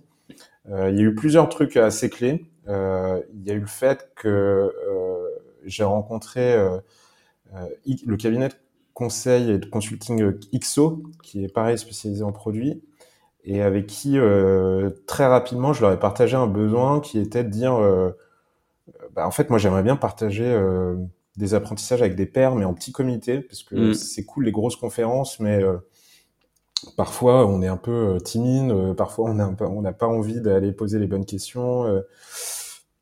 voilà, c'était c'était pas forcément le meilleur médium pour moi pour pouvoir exprimer ce que je vivais chez Smallable et en fait ils ont entendu ça et on a monté enfin ils ont monté parce que concrètement c'est eux qui ont mis les moyens pour le produit club qui est donc un club euh, euh, produit d'une soixantaine de personnes aujourd'hui d'adhérents qui permettent de, euh, enfin qui, qui proposent des animations de soirées sur des thématiques. Euh, qui, hmm. qui parlent aux managers du produit. D'ailleurs, Jérôme, je crois qu'on s'est rencontrés. Ouais, je pense qu'on s'est rencontrés là-bas, exactement. Ouais, c'est possible. Et donc ça, ça m'a permis déjà de pouvoir parler à pas mal de gens, de hmm. rencontrer par exemple Estelle Aubouin euh, dans ce contexte, mm. euh, qui m'avait invité sur son podcast. Euh, sur euh, The Product Tape, euh, qui maintenant, je crois, fait partie du ticket. Il me semble, ouais. mais tu vois, ça m'a permis de créer un networking déjà assez intéressant. C'est comme ça que j'ai rencontré les gars de Scribe aussi, parce que c'était des, des amis d'un des cofondateurs d'Ixo. Euh, Scribe avec qui euh, j'ai eu la chance de pas mal échanger parce que je pense que je faisais partie de leurs premiers clients aussi et euh, du coup, ça a refait des connexions, on a fait un podcast. Euh, euh, indirectement, ça m'a permis de faire une présentation à la Product Conf. Euh, tu vois, donc c'était plus le réseautage comme ça. Et ensuite, bah, se poser les bonnes questions de comment on publie ça et on relaie ça sur LinkedIn. Hein. Ouais. Et je suis pas, j'ai pas la prétention d'être un expert. En fait, moi, je, je, honnêtement, je suis presque même pas hyper à l'aise dans cet exercice à la base je trouve que c'est un enfer de m'écouter, par exemple. Mais euh, je trouve ça utile pour euh, pour la boîte, ça a vraiment porté ses fruits. Euh, je veux pas je veux pas cracher sur le fait aussi que ça valorise mon profil et que c'est plus simple aussi pour me faire connaître. Euh, mais je le cherche pas pour l'ego, honnêtement, sans, sans, langue de bois, c'est euh, c'est pas mon but premier. Je suis pas quelqu'un par exemple qui publie cinq fois par semaine. Donc, euh, ouais. Ok. Mon but. Ouais, donc tu l'as au, au, final, tu dirais que tu l'as vraiment plus fait pour la partie recrutement et aujourd'hui, c'est quelque chose que tu ne continuerais pas plus que ça si, enfin, d'ailleurs, vous avez moins d'enjeux de recrutement. C'est quelque chose que tu vas essayer de moins pousser ou tu t'es un peu pris au jeu et même si tu n'écris pas cinq fois par semaine, tu aurais quand même envie euh, peut-être de publier une newsletter, publier des, j'en sais rien, des posts. Euh. Bah, en fait, euh, ça m'intéresse, mais le problème, c'est que enfin, je trouve qu'il y a déjà beaucoup de contenu et des gens qui mm. le font très bien. Euh, donc, euh, donc, je suis plus. Alors, j'ai, ouais, pour répondre à ta question, vraiment, je l'ai fait pour pour Smallable et donc du coup, je le fais un peu moins aujourd'hui mm. parce que parce que voilà, le contexte fait que j'ai plus besoin de recruter autant ou de mettre en avant autant Smallable. Euh, maintenant, je m'empêche pas de publier de temps en temps, de de faire ce podcast euh, parce que il faut quand même pas disparaître et que ça marche comme ça aujourd'hui aussi euh, euh, sur les réseaux. il faut que tu existes pour pouvoir attirer l'attention et on n'est pas à l'abri de devoir de nouveau recruter dans trois mois. Donc tu peux pas te permettre d'être absent pendant une longue période, je pense, notamment sur LinkedIn qui est quand même le média principal pour ça. Donc voilà, c'est plus ça ma stratégie aujourd'hui, c'est de faire toujours par contre énormément de réseautage physique. Ouais. Euh, enfin quand je dis physique, ça peut être même en visio, mais euh, ce que je veux dire, c'est euh, directement en one-one ou avec euh, des petits groupes comme dans le cas du Product Club. D'ailleurs, on, on, a tout un projet, on est en train de travailler sur le projet 2024, on va continuer le développement de ce club. Donc ça, ça me prend déjà pas mal de temps au final. Mm. Et ensuite, bah, des posts de temps en temps, soit sur de l'expérimentation, soit sur des partages de vrais apprentissages mais pas pour chercher du buzz nécessairement, pour vraiment partager euh, des choses qui, euh, je pense, euh, peuvent apporter de la valeur à d'autres personnes. Ok. Et hum, ça m'intéresse. Alors, je me mets dans la peau de quelqu'un qui, j'en sais rien, fait du product depuis quelques années et qui a vraiment pas de réseau et qui se dit, bah, il faut que je le développe. Effectivement, c'est important, c'est important dans ta carrière, c'est important pour le futur. Ça, je suis 100% d'accord. Quels seraient les conseils et les choses vraiment concrètes que tu dirais de mettre en place pour commencer à se créer un réseau Comment comment il fait s'il parle de rien? Ouais, c'est pas simple, mais euh, je pense qu'il y a plusieurs euh, choses quand même que tu peux activer. Euh, alors déjà, c'est, je pense, parler à un maximum de personnes ou essayer de prendre contact avec des personnes, que ce soit sur LinkedIn, etc. Et en fait, la communauté produit a cette force-là d'être quand même assez bienveillante.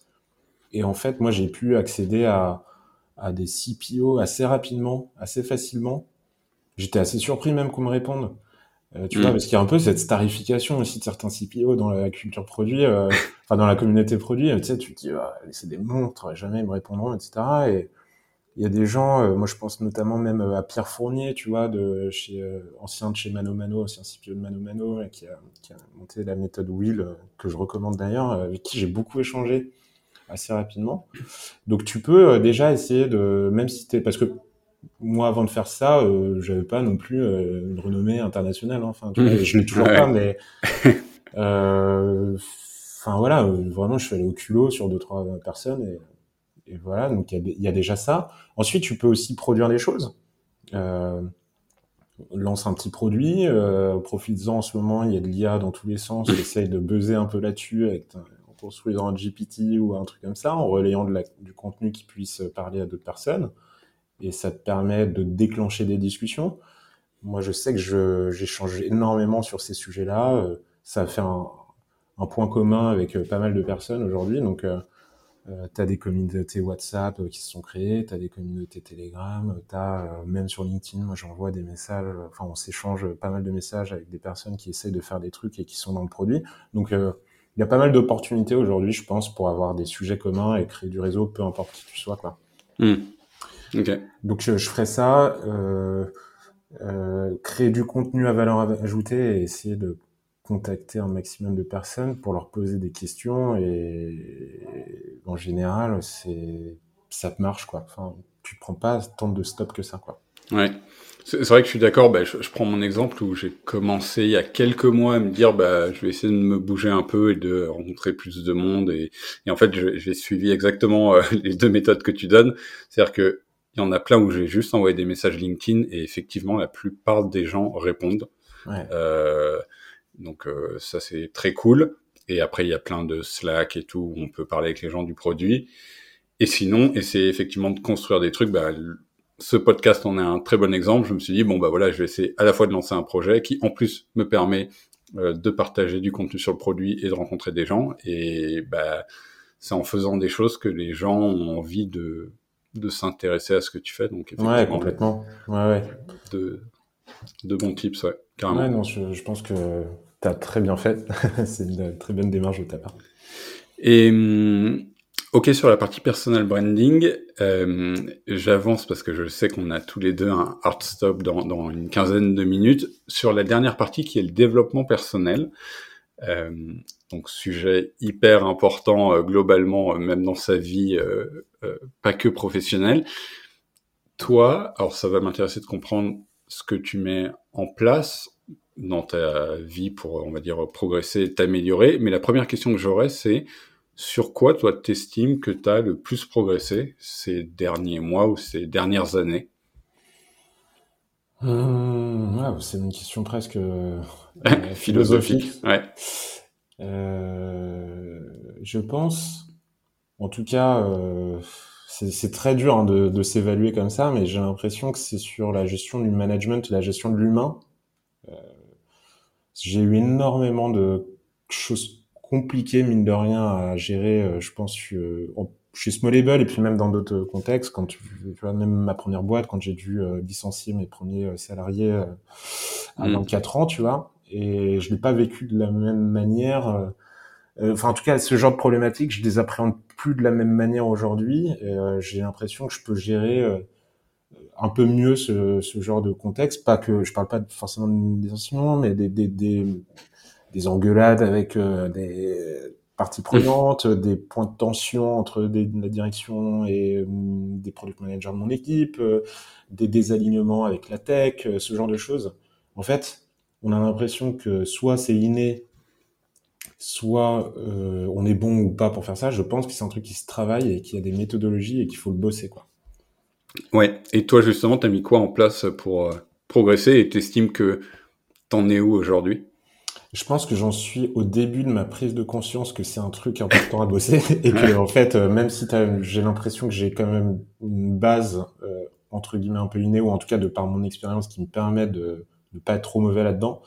Mais euh, très concrètement, là, je lis un bouquin, euh, j'en ai parlé juste avant, de Pierre Fournier, qui s'appelle La méthode Will, sur toute la gestion justement de ce, ce genre de sujet, ouais. que je recommande vivement et lui, il a une formation en plus euh, que tu peux faire.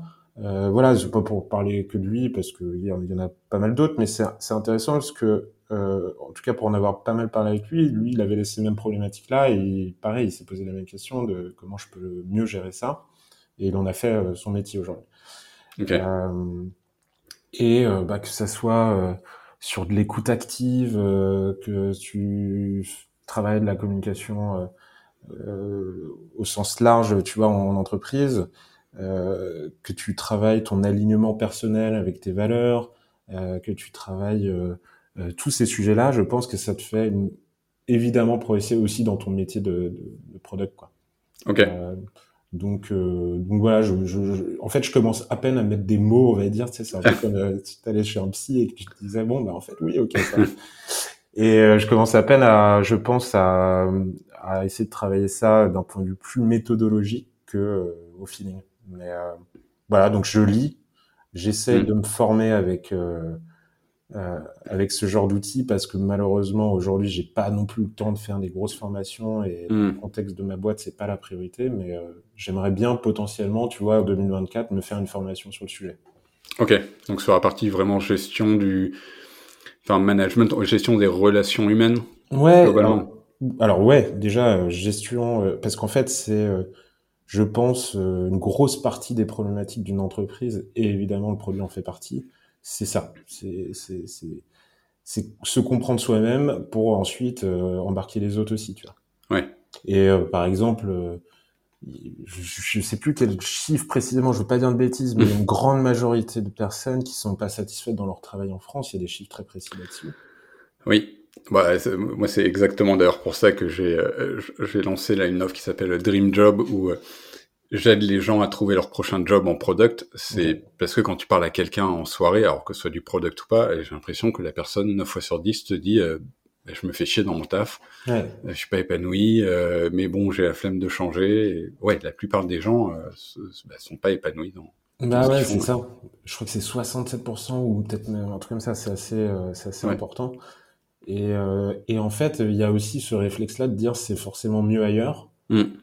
Et c'est parfois plus simple de penser ça que de se dire qu'est-ce que je pourrais changer déjà dans ma situation actuelle pour que je sois plus aligné en fait avec ce que j'ai envie de faire et, et mon contexte. Quoi.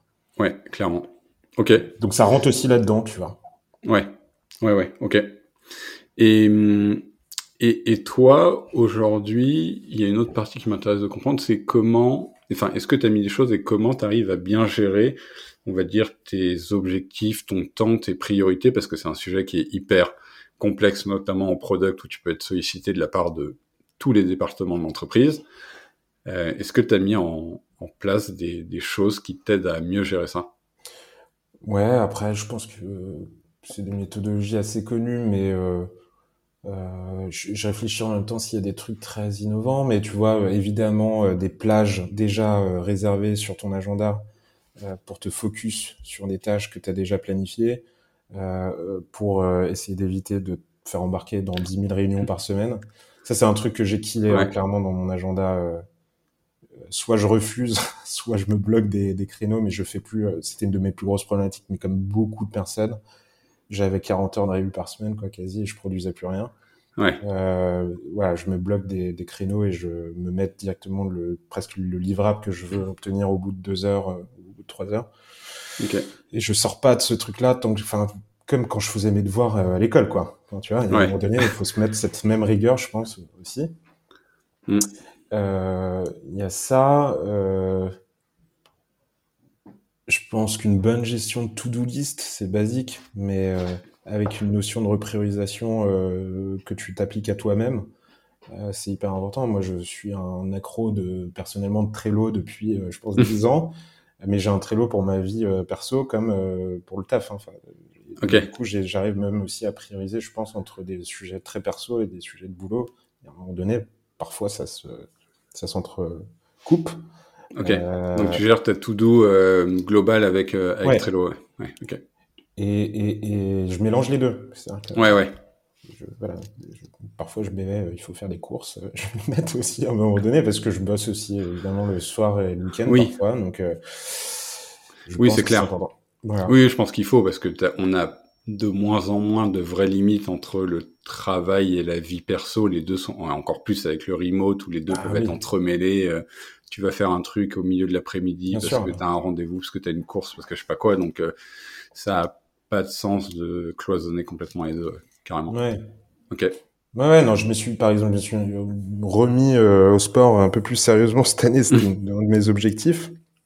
Je le mets dans mon agenda et c'est un objectif qui est dans, dans ma to-do list de, de, de, boulot, quoi. Enfin, c'est, que je sais que sinon je serais pas bien euh, au taf, donc euh, quand je me mets le créneau sur le, la pause de midi, bon, évidemment, si notre CEO me dit c'est le créneau, je vais m'adapter, tu vois, mais euh, il y a ça, il y a, y a le côté, euh, je pense, se mettre aussi euh, évidemment des créneaux juste pour pouvoir discuter aussi avec d'autres personnes et se forcer à aller dans et se pardon je, je crois que j'ai fait un peu de bruit euh, je vais je vais reformuler ce que je viens de dire donc je pense que c'est aussi important de se mettre des créneaux et de se forcer à faire des tours euh, de parties prenantes c'est un peu bien mm. la façon de formuler ça mais de se forcer à aller déjeuner avec des personnes Sinon, ça, c'est le genre de truc qu'on fait que quand on a des problèmes ou quand on a besoin de faire des réunions.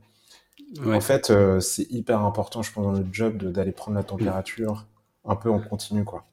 Et, et ça, d'ailleurs, ça m'intéresse parce que j'avais voulu le mettre un petit peu en place, moi, personnellement. Tu le fais avec, genre, n'importe quelle personne de la boîte ou tu as un, petit cercle récent de genre 10-15 personnes et tu vas faire des déj euh, réguliers avec eux?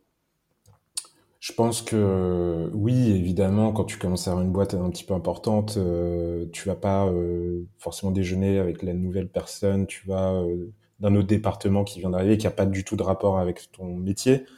Mais, enfin, tu pourrais hein, potentiellement, mais moi, ce qui m'intéresse dans ma dans mon poste, évidemment, c'est d'être hyper aligné avec les autres head of, hmm. les autres départements. Ok parce que c'est crucial de pouvoir les embarquer sur notre vision, euh, comprendre leurs enjeux. Euh, euh c'est indispensable. Donc, j'essaye au maximum, ouais, d'essayer de les voir. Je dis pas que c'est parfait, encore une fois, mais en tout cas, c'est un de mes objectifs, tu vois, euh, aussi de, de ces hmm. prochains mois. Euh, et ça l'est déjà depuis plusieurs mois, c'est de me dire, je vais m'asseoir avec à côté d'eux, tu vois, quand je vais en bureau. Ouais, ouais. on est sur du flex office en plus, donc c'est cool pour ça. On peut vraiment ah se mettre au jeu. Euh, j'essaye de boire un café. Enfin, tu vois, c'est des trucs basiques, euh, ce que je te dis, mais c'est, je pense, aussi important presque de bosser euh, ta discovery, quoi. Tu apprends tellement de choses parfois sur des trucs comme ça. Oui, oui, je suis d'accord. Oui, et puis si tu as des mauvaises relations ou même des relations moyennes avec les gens, tes bonnes idées peuvent ne pas passer du tout parce que, bah, enfin, parce qu'en fait, on reste tous des humains derrière et donc les rapports sociaux vont faire que les trucs vont pas passer, quoi je devrais pas le dire, mais je suis persuadé que les bons PM sont des très bons manipulateurs. je devrais pas dire ça dans ce podcast, mais mais le fait est que ton job numéro un, c'est d'essayer d'embarquer les gens euh, vers euh, vers euh, ce en quoi tu crois. Donc pour ça, il faut que tu les connaisses par cœur quelque part, savoir comment ils fonctionnent, quels sont leurs besoins, quels sont leurs problèmes. Ouais. et pour ça, bah il faut passer du temps avec eux. Ouais, ouais, carrément, il faut arriver à, à convaincre. Ouais. Euh, est-ce que tu aurais un, dernier tips sur la partie développement personnel avant qu'on clôture? Euh, Penser, euh, non, pour les, surtout pour les nouveaux, je pense, euh, euh PM qui se lancent un peu dans ce métier, c'est hyper important de penser à eux et aussi, tu vois, pourquoi ils font ce métier et d'être aligné mmh. avec leurs valeurs et pas faire ça juste parce que c'est tendance, parce que c'est un métier qui est compliqué et, et qui nécessite beaucoup d'endurance en fait. Donc je pense que tu seras bon que si tu sais pourquoi tu le fais et que tu te connais bien. Donc, hmm. donc voilà, encore une fois, être hyper aligné et droit dans ses baskets, ça, dans ses bottes, ça permettra de, de travailler, je pense, plus efficacement ensuite avec justement des parties prenantes qui vont être compliquées à gérer, etc., etc. Ouais, Bon, bah, trop bien. Merci pour ce, ce conseil de fin. Euh, en tout cas, c'est super cool d'avoir cette discussion avec toi. Euh, et avant qu'on clôture, est-ce que tu peux dire aux gens où ils peuvent te retrouver sur Internet s'ils ont envie de te poser des questions, en savoir plus sur Smallable, sur euh, Ouais, bien sûr. Ben, écoutez, le plus simple, c'est LinkedIn pour moi. Florian Arderigui sur LinkedIn, vous devriez pouvoir me trouver assez facilement. Euh, N'hésitez pas à me contacter euh, directement en, inbox euh, vous vous m'ajoutez. Je suis pas hyper Twitter, etc. Donc passer par LinkedIn, ça sera le mieux. Yes, et de toute façon, comme on l'a dit, les gens de la communauté produit sont a priori euh, plutôt bienveillants, donc euh, donc tu, tu pourras répondre aux gens. Avec grand plaisir. Euh, trop cool. Et ben côté auditeur, euh, moi ce que je vous demande, c'est effectivement de laisser des, des feedbacks si vous avez trouvé l'épisode intéressant, et puis ça me permet de m'améliorer et savoir quoi changer pour les prochains. Euh, n'hésitez pas non plus à vous abonner, évidemment, à laisser une note et surtout à en parler de ce podcast autour de vous, aux gens qui qui démarrent ou qui sont dans le product depuis pas mal d'années ou même qui sont pas dans le monde du product. Ça pourra toujours être intéressant de de leur faire découvrir ce monde-là. Euh, sur ce, eh ben, je vous dis à, à, dans deux semaines et puis merci à tous et à bientôt. Ciao